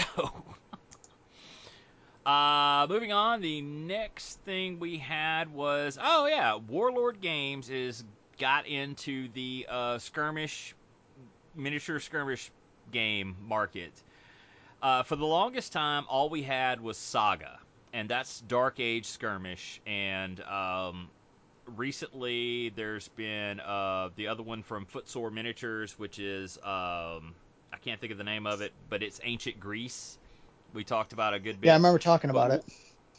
Warlord is like, you know what? We make a ton of these plastics, and all we got to do is like bang out some rules, and we can have this. Just boom, done. And they're doing SPQR. You t- you have war bands from a number of civilizations that fought for dominance in and around ancient Mediterranean, uh, around the ancient Mediterranean, including warriors from Rome or one of the Greek city-states. So yeah. So this is like the new thing. Ah, I'm kind of interested. I do have some plastic Romans and uh, Picts and some other stuff. So maybe because I can't use those in Saga. And the only thing I don't like about Saga is what everybody likes about Saga, and that's their stupid dice mechanic. You roll special dice before each turn that have special symbols on them, which it's really annoying because these things cost special do- special dollars to buy. Um, and you can do crap in in the actual turn. Like this allows me to attack twice, or this allows me to re-roll, or you know whatever. So I don't like that. It's too too gamey. I just I, I don't like it. I just want to be able to just move around and okay, we're in combat. Well, let me roll my d6 and just go from there. So this kind of thing interests me. Plus, I can use the Romans I have, and I cannot use them in Saga because the time period is wrong. The uh, the time period for Saga is basically the Crusades. Uh, they do Crusades, dar- just Dark Ages, just in general, and just Europe, basically. Are, are you guys fans of Dan Carlin? Yes. Yes. Did you absolutely. hear his latest podcast about wargaming? Is that from the uh, the addendum? Yes, his last addendum podcast. It came out less than a month ago, but it's pretty interesting. And he, basically, he's talking about the strength of armies over the course of history and how, if you were going to play a war game with a World War II war army and a World War One army, the World War II army would just blow them off the map. But co- uh, contrary to that, you could put, and for the rest of his podcast, his theoretical combat that he put up against was Caesar's army against uh, uh, William the Conqueror's army. And those guys are separated by a thousand years, but he talked about a theoretical battle between their armies and how it would go. So just make think of that the time. Very interesting cast. Okay. hmm Yeah, I, I've seen people tweet about it, and I am so far behind. I, I listened to that stupid Malazan Book of the Fallen. That's what. I, that's what I. That's taken up like all my uh, commuting time for like the past month and a half. So I'm way behind on um, podcasts. So yeah, I'll, I'll yeah that's that one's on my list to do. Uh, the next thing we had was Clash of Spears, which is somebody else. Get this is somebody else getting into that whole uh, gimmick. I found this in researching my ancients uh, rule set thing, and uh, this was released around April 9th. And I am not sure the company that did it. It looks to be almost privately published and they say stuff like it's a pure war game. We seek to provide tactical depth through troop characteristics and specialization. Uh, we wanted mechanics to provide interesting tactical options, but they had to be anchored on small actions. They wanted it to be gritty and personal with a flexible system. I mean, it all sounds great, yay. But um, and the book is put together with some really nice artwork. This basically kind of looks like a historical version of uh, Age of Sigmar, kind of that scale, large scale skirmish, I would say, or it could be more along the lines of, of a large game of Saga. It, you know, it's, they look to be about. I said this is a 600 point, and you can see this in the show notes. 600 point mid Republican army for this. Let's see, has 6, 8, 10, 12, 14, eh, about 40, 50 guys, r- roughly on there. So, I mean, it looks nice. And I just, yeah, I don't know where do I get it from, how much is it, and uh, it doesn't say, or does it? No, there's some after action reports, blah blah blah. There's a Facebook group, so there you go. Um, yeah, it's everybody's jumping into this. I guess in today's age of Kickstarter and whatever, it's really easy to like get your games published. I feel like you know, you can just get whatever out there and all this fun stuff and because like I'm I I used to complain that you know I want a sci-fi skirmish game, and now there's like two of those come out every month. It seems like, and now yeah, it's just too much. Anyway, And it's tough And, for any of them to get traction. Yes, absolutely true. It's like you somebody would have to like take it and go, "No, dudes, this is cool. Look at this over here. Let's Yeah. all play this." So like you said Uh, earlier when you were just talking about getting into ancients, I mean the best game is the one that someone's going to play with you. So That's true. And see, you may not even be able to get into ancients. yeah, I, I know I've been there in my life where it's like, hey, I can't play anything else because people are just playing 40k.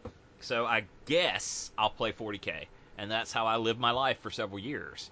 It's like I reluctantly played just so I could actually play something. hmm Although at least now, you know, we have Vassal and uh, to a lesser extent, uh, Tabletop Simulator, which I don't understand why people more people don't jump on that. It is a million times better looking than Vassal. So Yeah. I, I don't know, maybe. And people seem to say, "Yay, it, it works pretty good. It has a really nice interface and all this stuff." And I Yeah. don't know. I used to play X-wing with my dog on Tabletop Simulator, um, and even though I mean sometimes we would take our laptop we sit right next to each other and play on Tabletop Simulator because you know on X-wing you tell it what you want it to do and it moves the ship for you and it calculates all the things for you and everything, so it takes away a lot of the uh, you know the fiddliness. And X-wing is not a very fiddly game, but um, it was nice. It was fun. Wow, I did not know we Yeah. did that. Hmm. I may get on there then and play some. Look, look for games where I can test out lists and stuff. Actually, if you want to just test out lists, uh, look for a program called Fly Casual. Uh, it's GitHub, and you can it just type in Fly Casual. That it gets posted on Reddit. Um, but it's it's single player only. You just play against the AI. But if all you want to do is try out lists, that is the absolute best way to do it. Hmm. Okay. Uh, oh, and the next thing we had is ugh, yet another um, skir- skirmish game, Conan Savage Legends, an arena-style combat miniature game. I guess this is kind of like what we're getting into instead of because there's such a glut in like skirmish games. Now they're starting to do these arena-style games where it's like, okay, well, it's a very small play area, and there'll be like three or four of us, and we'll just kind of like bash each other Yeah, and and go. it's fun though. I mean, those games tend to be fun. They I don't they don't have a lot of depth. Games I've seen that are kind of like that, like Rising Sun and uh, what's the Blood Rage. You know, those games are fun to play, but Yeah. they don't. Ha- uh, in my opinion, they don't have a lot of staying power. So, but maybe you're a Conan fan, and this one will flip your switch. Yeah, it could be. I wonder. You know, I'm honestly surprised that Conan isn't like um, what's the what's the term where it's not copyrighted anymore? It's um, Um, public oh. domain. yeah, public domain. Yeah. Because I mean, he he came from like the what like the 20s, the 30s. Yeah. maybe the 50s. And I've never I've know. never read the books, but from what I've heard, Conan in the books is very different from Arnold Schwarzenegger. But in all the games, you know, because Schwarzenegger is such a huge guy, he's always seen as this huge ripped muscular guy, but in the books he was more stealthy and roguelike. That's just what I've heard. Yeah, because he he was a thief. Yeah. You know, he's where instead of Conan the Barbarian, he was Conan the Yeah. thief. You know, back then. But yeah, okay, I don't know. There's a podcast called Imaginary Worlds that had a few episodes, maybe just one episode about Conan and the writer of Conan and all the, um, like how he developed the story. And he said that some of the, a lot of the books are are told in flashback. Conan as an old man, kind of regaling his uh, uh, his past. You said it's imaginary worlds. Im- it's just Yep, Imaginary Worlds. yeah. I see that. There's another one to put It on is your a list. bi-weekly podcast. Yeah, I know. Well, I know I know that I'm Yeah. going to be doing a lot of driving in about a week, so we'll have plenty of time to catch up on podcasts. yeah. Oh, that is true.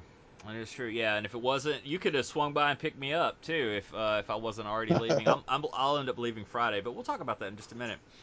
Right now, somebody tell me about Toy Story obstacles and adventures. Hey, that's me. Uh, it's, uh, once again, we take uh, quite the turn from arena style combat to Toy Story. But we don't have to. Maybe uh, Buzz and Woody finally settle things for realsies. So, um, You know- actually, I just saw Toy Story 4 this afternoon, and uh, I, I do recommend it. So, no spoilers, but uh, it, was, it was a good good watch.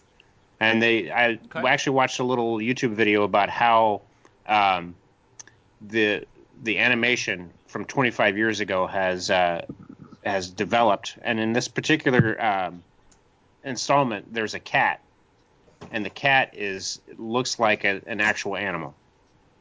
Um, so look for the cat in Toy Story 4. Okay.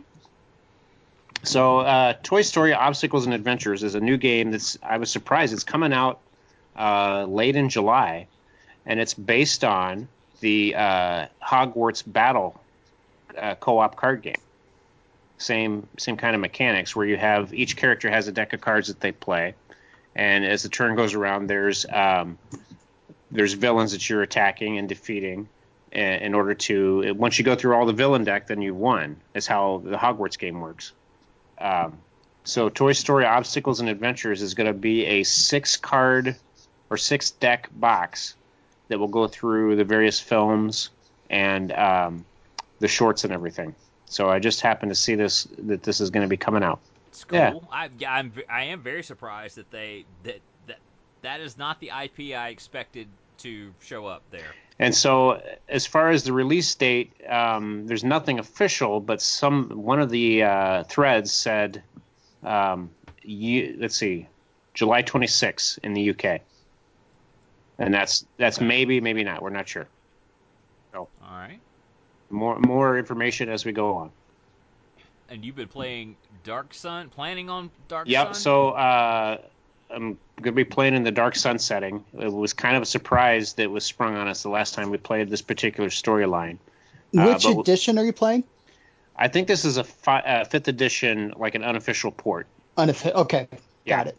Dark Uh, Sun is my all-time favorite D and D setting, by the way. I Mine love it. too. Yes. Yeah, So but we. Uh, but I didn't know that there was anything official for fifth edition, which is why I was asking. Oh yeah. Uh, so we we went through the magic portal and we came out in a desert. And I have a character that's a sorcerer, and every spell that he Oh. casts, everything turns to ash. Uh, do you have So- any halflings in your party? Uh, let's see. We have we have a gnome. oh, that's close enough. So um, Adam, I don't know if you know anything about Dark Sun, but in Dark Sun, halflings are cannibals. Really? Yes, you got to stay away from them. And in Dark Sun, basically the whole planet, the world has been basically destroyed by magic. So there are a few sorcerer kings that sort of rule the big cities, and they sort of hold on to the magic and the power that they have. But even they have to be very judicious with their use of it because every time you cast a spell, it damages the world. So, I, I've, correct me if I'm wrong, boy, but rag- magic is highly illegal. But uh, the sorcerer kings obviously can do magic. Well, so the other part of this is that the character that I have that's a sorcerer is a kobold that's evil. That's even better. Yeah. So I, I'm I'm hoping that we're gonna that I can kind of um, uh, rule the roost there. We'll see what happens. Yeah, and the the world is super dangerous, and environments are terrible, and it's it's it's a deadly quest just to go from one city to another. So, it's a fun fun setting. I love it. hmm Me too. All right. Uh, we've made it to our dice tower section here. I Want to make sure. Okay, yeah, I haven't. Yeah, missed the giveaway yet. That's on down there. uh, so uh, wow, yeah, the dice tower. It's it's coming up. I actually will leave. Uh, I think Friday of um this week, and uh, and head on over there. And um, I ended up. Let's see. Um, I'm playing Root and then Meltwater on Wednesday. Friday, I'm playing Heroes of Black Reach. Uh, Saturday, Federation Commander, and uh, that's that's what I have booked. So basically, just one thing a day is all I have booked, So and I have that. oh, I was gonna say in the in the big game room they have it's maybe a dozen tables that have dedicated games at them. So uh, Root is going to be available there, um, but it's just kind of first come first serve. So um, you have to be lucky to you know show up at the right time and and get in the game. So yeah, Root is going to be one of those hot games, and so basically the the new hotness, um, probably Scythe, um, will be available there too. So- Wingspan, I'm sure, if it's available. Oh yeah, for sure. Yeah, it's it's supposed to be um, as, in one of the hot games and supposed to be able to do it. I oh dad gummit, you know what I meant to do? Have you guys seen the uh the new um Popeyes promo, the thing they're doing for some football thing? No, I bet I never watched There- commercials. So Uh I just saw it on Twitter or something. It's called the Wingspan box. oh, and I meant I meant to message uh, Jamey S- Stegmaier. uh, oh yes, Popeyes releases chicken box in honor of Zion Williamson's wingspan. I, I don't know what that means, uh, but I wanted to message him and say, ah, you know, I, I see your you guys you partnered with Popeyes Chicken. You know, how did that happen? You know, how did that work? do I actually do you? It's it's seventy five dollars. So I get, you know, this thing of chicken and a copy of Wingspan, or how does that work? Yeah, I just wanted to see it. See if we had, if there was like an onion for like board games, that this would be an article that basically writes itself, you know. So, So but uh, yeah, um, I've I've listed some games that well we've talked about a few of these games. Um, Axis and Allies and Zombies. Are you guys down for playing that? I'll give it a go. So they, they do have various Axis and Allies games available. So I'd be interested in playing some of that too. have you ever played? Have you ever played? Yes, back in college. Okay. Yeah, yeah, yeah. Because I mean, that was like my my first my first real quote unquote board game. You know, it's like when you finally get get away from Risk. You know, it's like, oh wow, there's this new version. uh, It's called a Risk. It's like Risk. It's called Axis and Allies. And uh, what what else have we talked about a lot on the show that we? Oh yeah, we we should all three of us should play Root for Mhm. sure. Yeah, and I'll bring that. Okay. The three of us can play it, and my daughter can be the fourth. I'll bring that for sure. Okay. Um, I own Captain Sonar. Okay. And Yeah. it's it's like a a minimum like what four player game. Yeah, but you really need eight for that one. But you know, did you know? I don't own it, but there's a. I, I don't know if it's called Captain Sonar Junior or something like that, where it's a it's a four player version of Captain Sonar. Oh. You're you're in a bathtub Yeah. instead of the ocean. So yeah, everything I've listed there will be available in the in the library, plus you know 2,700 other games too. Um, I'm trying to think. Uh, oh, I could bring this Guilty Land, but I mean, again, I don't know how to play this, so you know, I it, it, I'm relying on somebody else to do it. Um, Game. The rule book's probably like eight pages. Well, I mean, this is just how I do. It's, I don't know. This is what I do. I don't know how to play things. I play dumb, and somebody shows me how to play it. And uh, Witches of the Revolution. That's another one that we talked Oh, about. yeah. That I, I have it, but again, don't know how to play it. I'm good. so. I'll bring Brave Little Belgium. Okay. Oh yes, yes, please Yeah, do, please will. do. I, I definitely want to play that. Um, I tell you, I own uh, Tiny Epic Zombies, and both of you guys know how to play it, right? I have I've one never of the played tiny that epic one. games. I played. I played a couple. I played Tiny Epic Space Galaxies or something, and one other. Okay, okay, uh, yeah. My bad. I thought you guys like like knew that because I was saying, uh, I, can bring that. Uh, oh yeah, I'm also going. I think I've, I'm playing U-Boot at some point. The new one. Big. Yeah, Okay. yeah. Somebody, yeah. I signed up for that. I actually I don't have that on my schedule. I need to put that on there. Oh, and I want to see a demo of Red Alert Space Fleet Warfare, which is Command and Right. Colors in space. That's the one I was talking about before. They couldn't remember the name of. And I have a copy of that sitting right behind me as I talk about this that we will give away at Dice Tower Con because Richard Bergborg will be there. Oh, all right. Nice. Yeah. I look, I nothing would make me happier if to do a between two ferns style interview with him where I e- every question is me asking one Richard Berg like, you know, so when you design this whatever Richard Berg game, you know, and just you know, let him just deadpan. Just first he corrects me, and then he stops, and then just starts trying to answer it. That would be his. You could bring a Richard Berg game and ask him to sign it.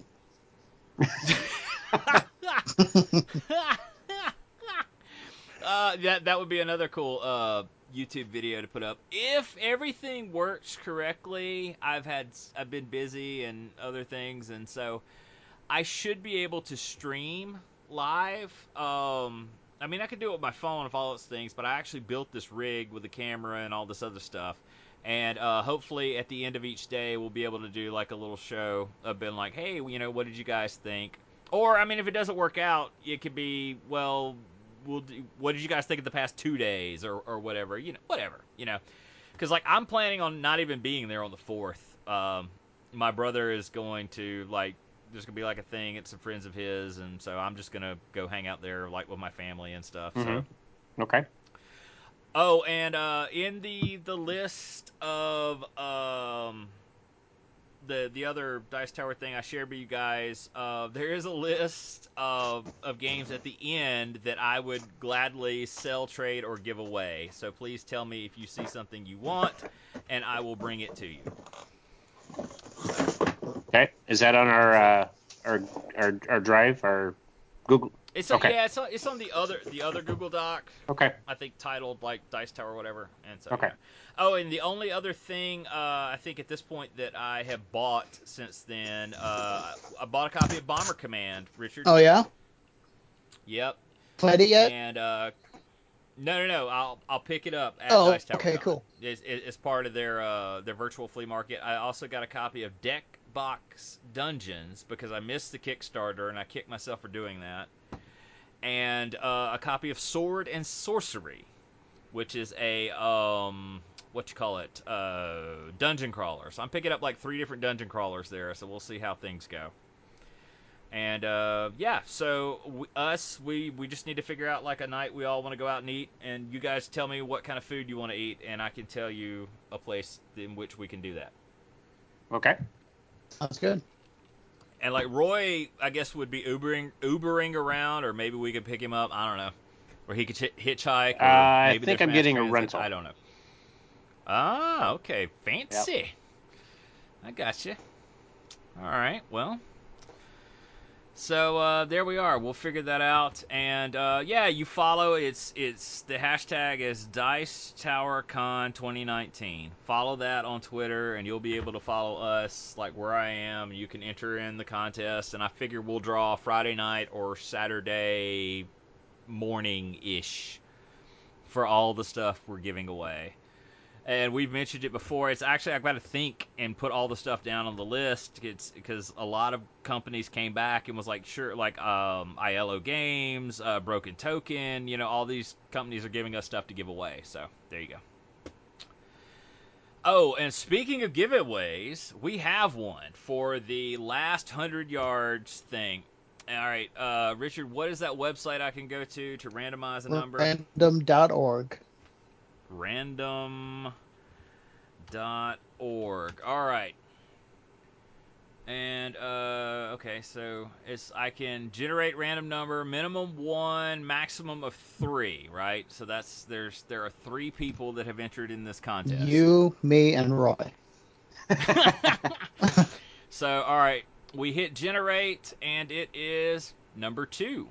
Who is number two? Let's see. Click back over here in my box, and that is going to be David Waldorf. Congratulations, Waldorf. David. From Kalamazoo, Michigan. Roy, where the hell is Kalamazoo? is I didn't even south of me, about an hour. I didn't even think that was like a real town. I thought it was like a Bugs Bunny thing. Don't they mention There's really, Kalamazoo in uh, the Music Man? Uh, they may Okay. have, but that's yeah. I'm not familiar with the Music Man. I look, I just watched Bye Bye Birdie. This is where I'm at. So, um, so okay. His favorite mythological cre- uh, creature. Let's see. Uh, golly, he he talked a lot about it. a lot of these guys did, which I found funny. It was like, well, you know, what do you mean? In what context? And blah blah blah. And It's it's like, um, so are we talking historic mythology? I don't have a favorite. I don't like dragons. Perhaps the Hedley Kow, Hedley. K O W H. uh, You know me, I can't pronounce anything. It's H E D L E Y K O W. Oh wow, that thing is creepy looking. Hedley. Yeah, go go. H E D L E Y cow K O W Hedley Kow. It's from an English fairy tale. That's a pretty creepy looking dude there. David, and let's see. It is a fairly unremarkable shapeshifter from English fairy tale. The reason I like it is because it's fun to say. Let's see if we can include bestiaries, fictional wor- worlds. Uh, I like Shelob from uh, Middle Earth, Mashadar, and Shadar Logoth from uh, Jordan's Wheel of Time. Uh, do I know that one? It is a malicious, though unintelligent entity that lurks within the depths of Shadar Logoth. Okay. Formed in the Trolloc Wars. Okay. That's cool. Gotcha. And it's hard. Not. He said it's not hardly a creature. It's more of an entity. And uh, there you go. So David Waldorf. So I'll uh, pass the word. Hopefully I'll remember to email you. What would be great is if I didn't, and I just I just say like, okay, we have a winner, but you have to listen to the podcast. See who it is. You're not going to tell them that they won.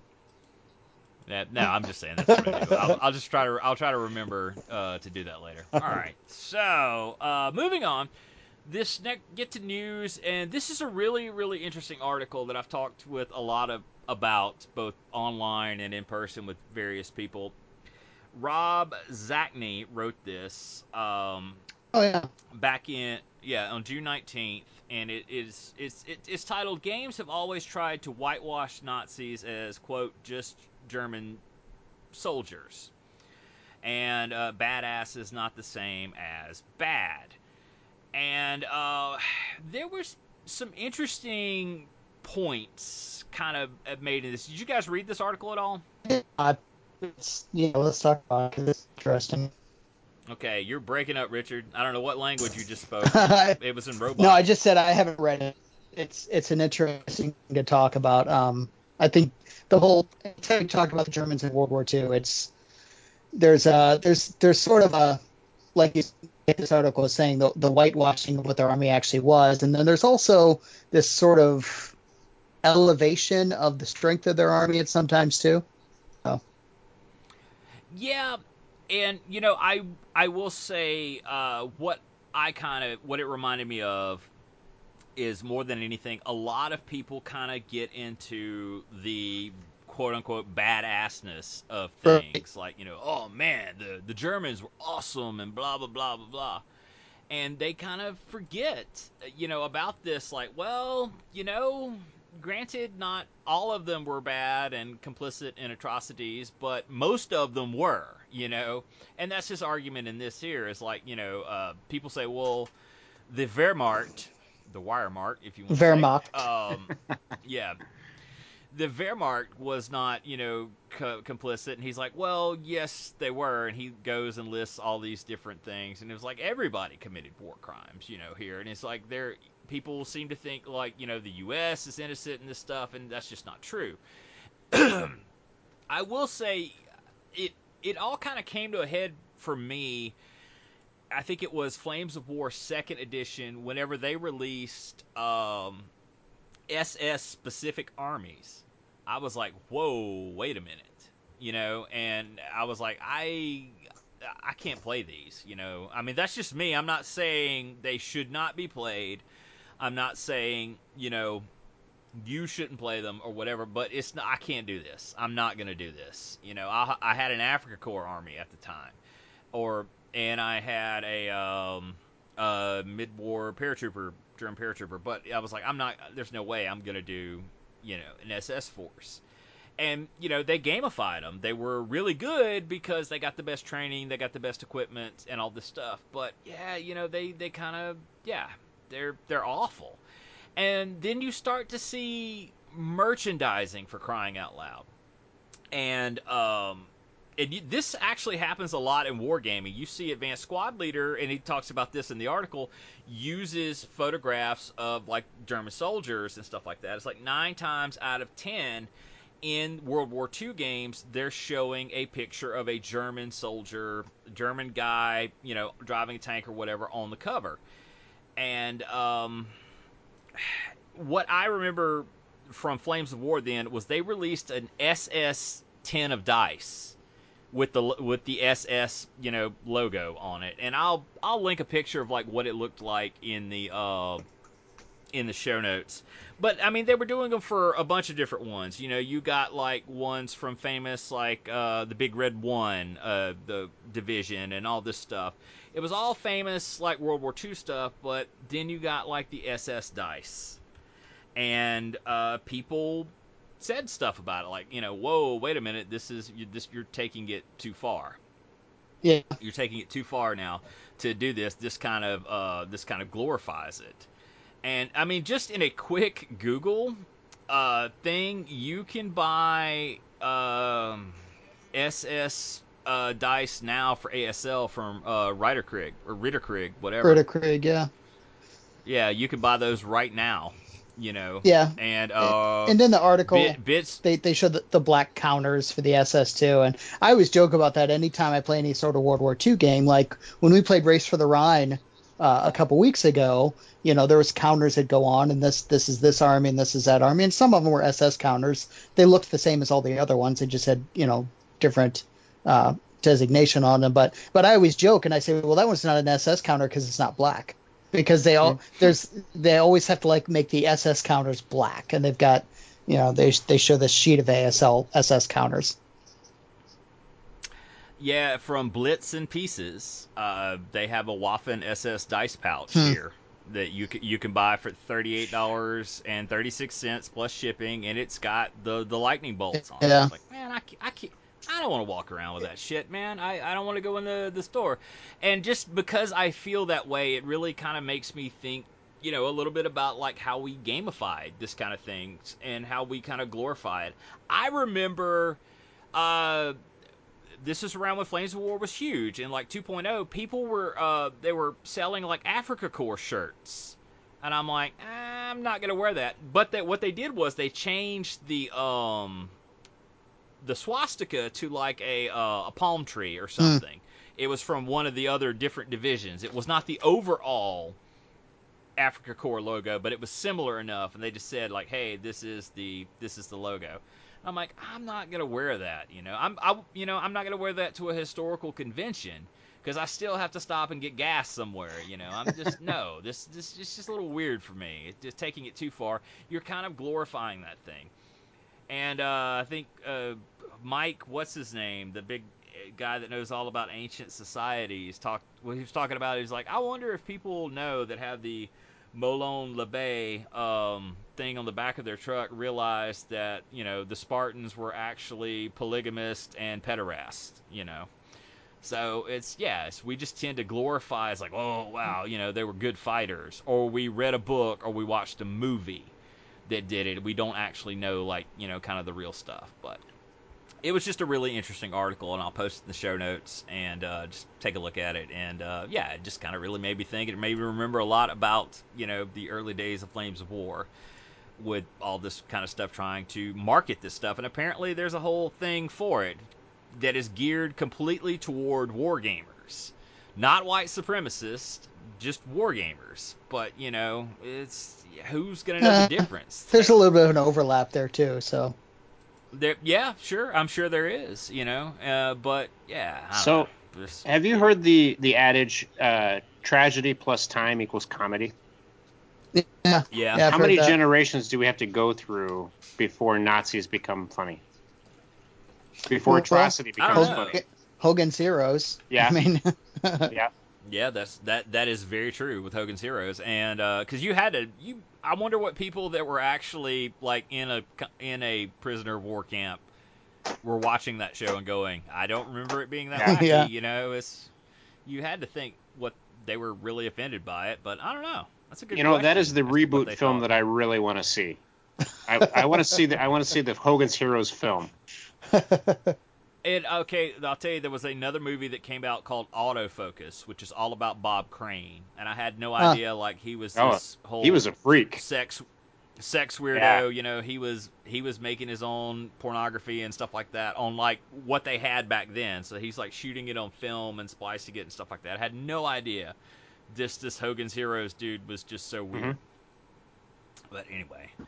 Uh, oh yeah, and you you talked about when would it be funny? Uh, I think it was like two years ago. South Park uh, decided to do an episode declaring uh, AIDS is now funny. That enough time. The whole episode was like, hey, enough time has passed. Now it's funny. You had characters all throughout the episode doing that, running in and going, hey, we can joke about AIDS now. really? Has it been enough time? yes. And so yeah. Huh. All right. So there you go. Uh, the next thing we had was uh, the map has been unveiled for the biggest ever historical tabletop war game at the University of Glasgow.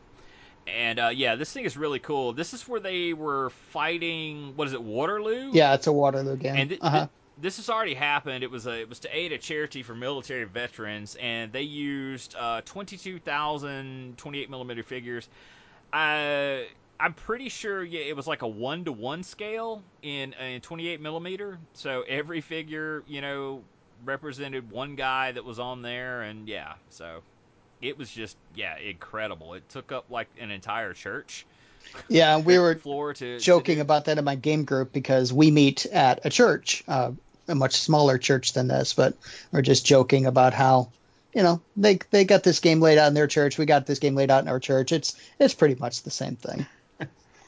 So I noticed the uh, uh, the, the the the group picture there is is twenty percent female. So there is there is some uh, some some double X chromosomes represented there. Surprise. That's true. You don't. Yeah. You you don't see that very often. The uh, used to be that was like the rarest uh, of all was the uh, the female historical Mhm. gamer. Like a unicorn. Well, But uh, I have I have a wife and three daughters. I'm recruiting females from within the house. you got you got to start teaching them how to play ASL. Well, So I you go. tried with the little one about a year ago when she that was kind of dumb. So we're starting with Imperial Assault and working our way there. You're still breaking up pretty good, by the way. I wonder. I wonder why. It just it sounds very modul- modulated. All right. It's very strange. I'm telling you, we we could do a GoFundMe for uh, get you a, a Yeti Yeti microphone. I think their um, their mid level one's just like fifty bucks. I think it would be funny to try and raise fifty dollars, especially if we don't get it. Like we get to like forty five, and we're like, "Up, sorry, Richard." I'll just kick in the last five. Uh, the next thing we had, uh, two things that really interest me. Uh, Battletech, the Clan Invasion, is coming July 17. However, it's coming to Kickstarter. So when I first saw this announced on uh, Kickstarter, uh, I'm sorry, on Twitter, I commented, "Why? Why are you kickstarting this? You you are too big enough, too big a company to ask me to prepay for this. This is this is wrong. You can either do a P500 system."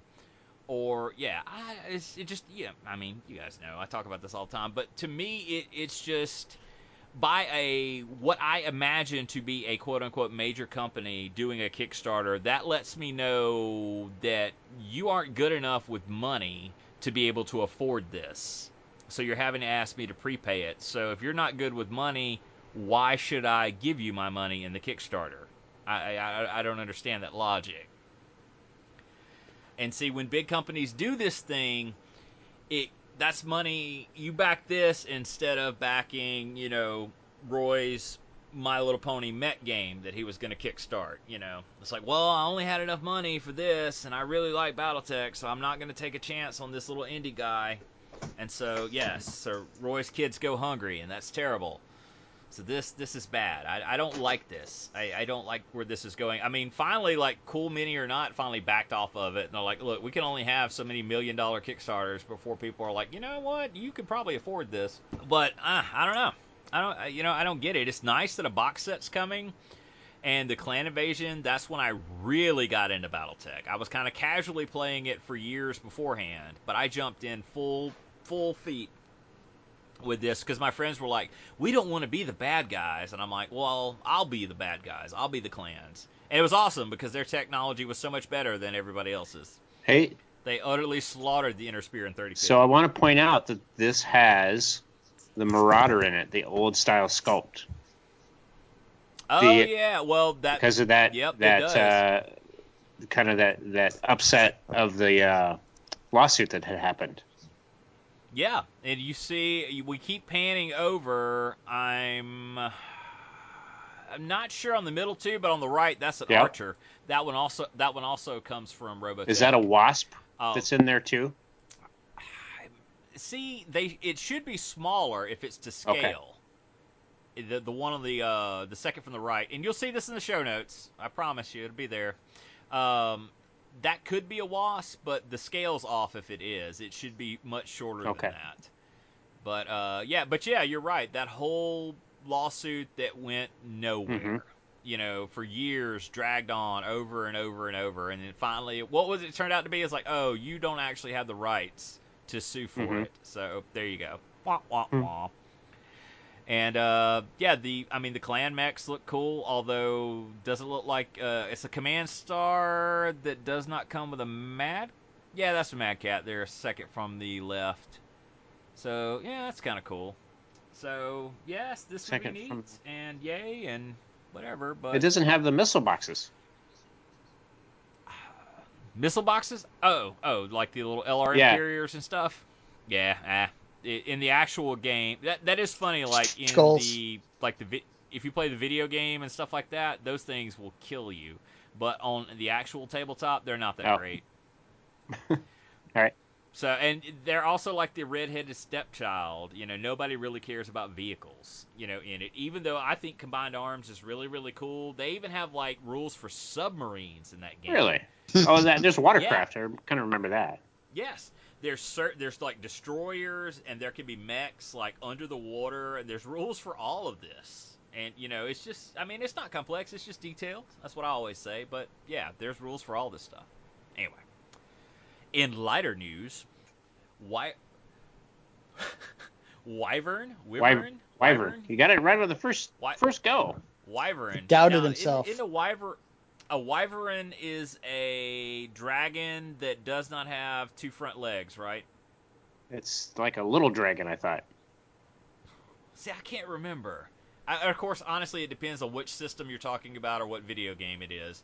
But yeah, I always thought like the it's always been the smaller dragon, but I always thought like they didn't have um they just had two they had wings and then uh two le- and just a pair of legs instead of the dra- like the dragon which is four legs and a wing. Anyway, Wyvern Gaming enters Stargate. Stargate SG1 is coming uh for uh, to be a role playing game. So yay, that's great. And uh, do either of you guys watch the show? Have watched the show? Never seen. I I saw the movie, and I've seen a few episodes of this series. It's great. Uh, and it's really long. It's like uh, SG One. I swear it's like 13 seasons and like three movies long. Mhm. Plus, it has like two spin-offs that have five and three seasons respectively. Uh, I love it. I love binge watching it. You know, because I'll I'll skip what I don't like, which is like the first two seasons. Mhm. In fact, if anybody wanted to start watching SG One, I'm like, just start with season three and just go from there. That's what I always say. And uh, yeah, I just love it. It's I love the characters. It's well written, and uh, yeah. So basically, you know, these guys are going through the Stargate. It'll be a different land each time. You have a lot of different types of uh, characters you can play, different races, and all that. So yeah, this is going to be naturally perfect for a role-playing game, I think. So it'd be cool. Mhm.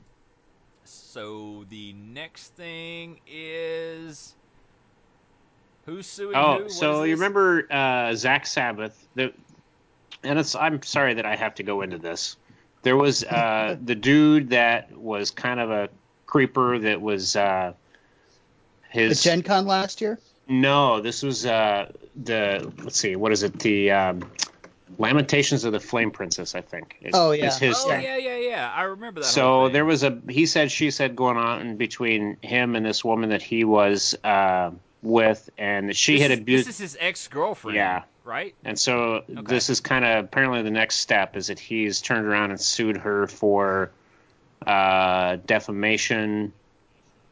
Yeah. So I just was throwing Yeah. out that, that that all that drama was still moving forward. So Okay. Well, yeah. I mean, I didn't. I I almost forgot about this, but yeah, it's uh he's suing her over. It's so weird to read this phrase, and that phrase is. I had one of my lawyers file a defamation claim against Mandy with the Superior Court of uh, in blah blah blah in Ottawa for her Facebook post. What an odd sentence to read that you can sue people over a Facebook post. Um, what we say there matches what I've said all along. The various allegations are false. So yeah, if I remember correctly, this is um there was like his girlfriend sexual abuse and and uh, physical, mental. Yeah. abu- yeah. It's it's all this stuff that she came out with, and apparently, you know, this this cost, you know, this is costing him money. It's costing him work, and so he's he's suing her because of that. And uh, So I guess the bottom line here is don't be a creep. Right, yeah, we're yes, you don't yeah. Oh yeah, and just if you actually ask like somebody how much are you seeking, who else are you suing, you can email him and ask. And um Nothing says I'm a good person who doesn't abuse women like someone bad mouthing and suing their ex wife.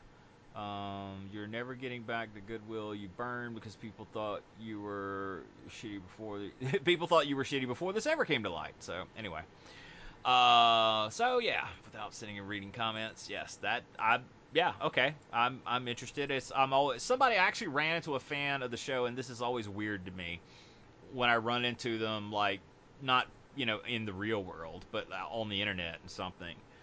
They'll see my signature, or they'll say, "Hey, are you that guy?" Uh, because you know I'm Adam Chance. It's like, "Are you the guy with Chance of Gaming?" And I'm like, yeah. And it's like, "Oh, I love that show," or whatever. And one guy actually said, "He goes, yeah, I listen to your show because how else would I know what the gossip is going on in the industry?" Oh, and I'm and I'm like, "Really? okay, I guess we do that." But I had no idea. It's a job. It's you know what else? You think Tom Vasel's gonna do? Th- oh, I can't say that. Um, we're too close. We're too close. We're almost. I'm gonna have him sign my Uh, copy of Brave Little Belgium. I see. I can't even think of another um, the other major guy. Cause somebody was like asking me like who he was, and I'm like, eh, he's pretty much like one of the the biggest board game guys, and he lives in Orlando, so this is like his convention. You know, you can have that kind of kind of thing. Anyway, so Origins ended, and Origins is something I want to attend one year. Uh, seems like a couple years ago, people were complaining that it got too corporate, but nobody was really complaining about it this year. And so these are the winners. The game of the year was Root. It was also board game of the year. Uh, card game of the year was The Mind by Pandasaurus Games.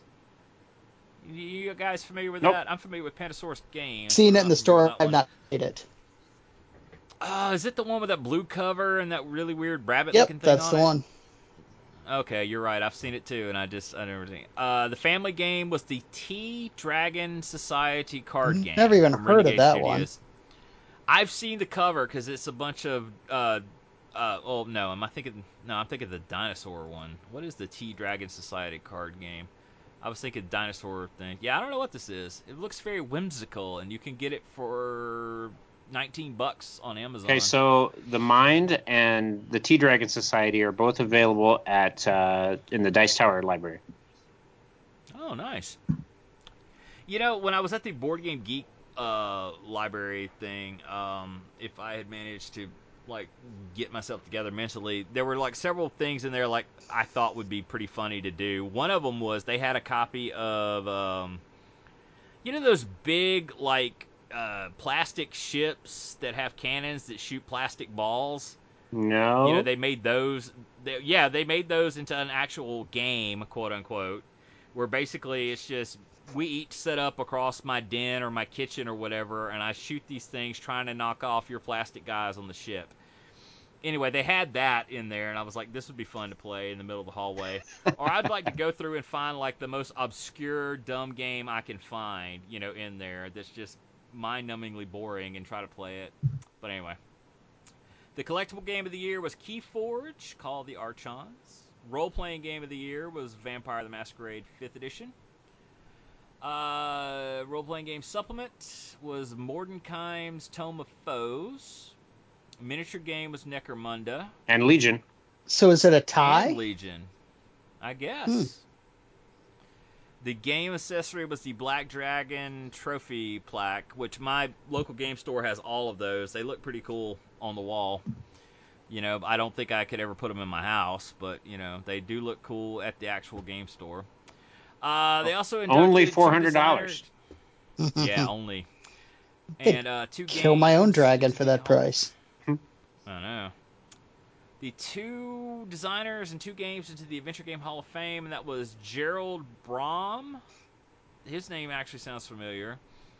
And Val Valada. A lot of Chivatel. Chivatil? So Yeah. that's uh, Yeah, I guess. Mage that's Knight Galaxy and Trucker. code names. Yeah. Okay. Yeah, and uh, the two games that got put in were Mage Knight by the aforementioned person and Apples to Apples. Somebody actually was trying to, what kind of game is Apples to Apples? And I'm like, do you know like Cards Against Humanity? And they're like, yeah. And I'm like, well, Apples and Apples is the family-friendly version of Yeah. it. That that's actually where they got the idea from, I guess. It, it came first, at least I remember that. So yeah. Don't forget the Rising Star Award. Wait, did I miss the right? Yeah. Your, that. your good personal friend. Oh yes, my close personal friend, and who recently got a um, Popeyes endorsement. That would be uh, Jamey Stegmaier from Stonemaier Games. So there you go. Congratulations. the inaugural award. So yeah, I ask. I should. I should ask him for that press release concerning Popeyes and awards. So the next thing we got is Osprey is dipping their toe into role playing, and of course, I looking at the covers, they always have good artwork. Whoever does this, I don't know. I mean, the games could be total crap. I don't know, but they have good artwork. They always do, and they're always put together nice. Nice hardcover book. It's it's all great. And um, this is their two role playing series. The first one is Romance of the Perilous Land, a role playing game of British folk folklore, written by Scott Malthouse, who wrote Quill and In Darkest Warrens. I don't know what that is. Explores mythic Britain, drawing from the tales of King Arthur, blah blah blah. MSRP is 30 bucks. And then you have Paleo Mythic by Graham Rose. In this game, players are Stone Age humans in the prehistoric land of Mu, M-U, trying to survive as hunters, healers, warriors, or soothsayers. Soothsayers. They must contend with hostile tribes, otherworldly spirits, and prehistoric beasts with only Stone Age technology. MSRP is 30 bucks. that one So of- sounds of the- really interesting yeah. to me. I was gonna say that's of the two of them that sounds the best, or sounds pretty interesting. Yeah, that's absolutely true. It's, there you go, Richard. Just pick that up. That's what you need. Grab that. I might. And uh, the next thing was I saw this, and I don't understand why this is a big thing, but apparently it is. Starfarers returns to Catan. Why is this good? Well, I, so I've never played. I, I heard of it, but I've never played it or even seen it. It's obviously been out of print for a while, but my middle child loves Catan, so um, I saw this and I thought, hmm, maybe this is better than the regular version of the Catan, which I don't like that much, and maybe this one will be better and we can play this one instead. So that's why I'm interested in it. Now it seems like I've played this once. I have a friend that has a copy of it, and I, it has some die rollers that are little, very phallically shaped uh, die rollers. So it's like a little spaceship rocket that has has little dice in it that you shake up. That's- Interesting. I think that's what I, I remember. I, I believe I played it once. Oh, Yeah, I'm just I interested. don't know. It seems mostly just because if it's better than Catan, then maybe we can play that one instead. hmm it seems like I remember the first. Uh, I remember s- the Starfarers. I think it had like a rocket ship on the the front cover or something. I, I remember it, but yeah, I don't. I don't know anything about that one. And I guess the last thing we have is there's another Clank Another expansion. expansion for for the the regular Clank too, not not even the uh, the space one. Um, this is, I think, probably the fourth expansion. It's the second clamshell expansion. So there's there's a couple boxed expansions for Clank. There's the the Mummy one and the underwater one, and then there's a couple clamshell expansions which are just a map and a few more meeples, and this is the second one of those. But if you like Clank, um, more maps are always. Um, yeah, I enjoy the game quite a bit. I play it with my kids, um, but it does kind of tend to be the same thing after you've played it a few times. So more maps in this game are always welcome, just to give the game a di- little different flavor. Okay. So this one's and I Temple of the Eight Roy plays that too, right? I've played Clank in Space, Okay. which is a standalone. And yeah, this reminds me. I thought I had this listed in here, and it's not. So I'll have to hunt up a uh, a link for it and post it in the show notes. I thing I mentioned earlier, real early in the show, was uh, Privateer Press just had their lock and load um, show that they do over in England, and they announced uh, their new game will be basically Warmachine in space. So Space Machine. Yeah, I, it's something. Uh, it's I think it's called like Warcast or something. It's like five thousand years in the future of their timeline. So everybody is like, "Oh, this is war. This is Warmachine 40k," or you know, it's Warmachine in space. What's uh like Yeah. Battlefleet Gothic? It's well, it's it's going to be Or is it- sci-fi skirmish. Okay. Yes, that's what it's gonna be. Sci-fi skirmish.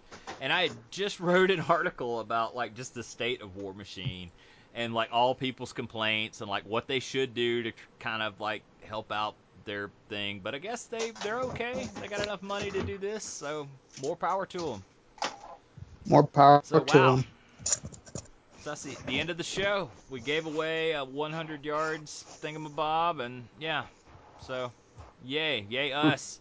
And uh, follow us on Twitch, which is Chance of Gaming, all one word, at Twitch and on Twitter, and for this uh, awesome Dice Tower Con coverage. And, and- so, there, And if there you're going to be at Dice Tower Con, let us know. We'd love to play a game with you. Absolutely. Yeah, that is Yep. true. It's like, is anybody listening actually going to show up, or or no, they will. They'll show up like in Roy's hotel room, like at night with a knife. What I didn't like what you said about No. this game. Yeah. Like, wow, we finally get one fan, and they killed Roy. That's weird. So it's kind of a glass half full. It's weird. It's bad. Ah. so there you go. We'll be there. Well, at least and, I'll be in you know, Orlando. yeah, be in Orlando. Yeah, where it's about as hot as it Oh. is now in my I mean, you know, if there's any place I'd get murdered, Orlando would be all right. Yeah, that's true. That's true. I'll be at I'll be at Animal Kingdom Monday, Walt Disney World, Magic Kingdom Tuesday, and then I'll be up bright and early going to the con. I guess I'll have to figure that out because I don't like I need you know I know I'm gonna have to stand in line and all this stuff. I need to figure out like what time I need to be there and because there's a whole parking pass and all this crap and yeah. Mhm. So anyway, so there you go. All right. Well, good night, folks. We will see you guys later. Good night, everybody. Bye bye.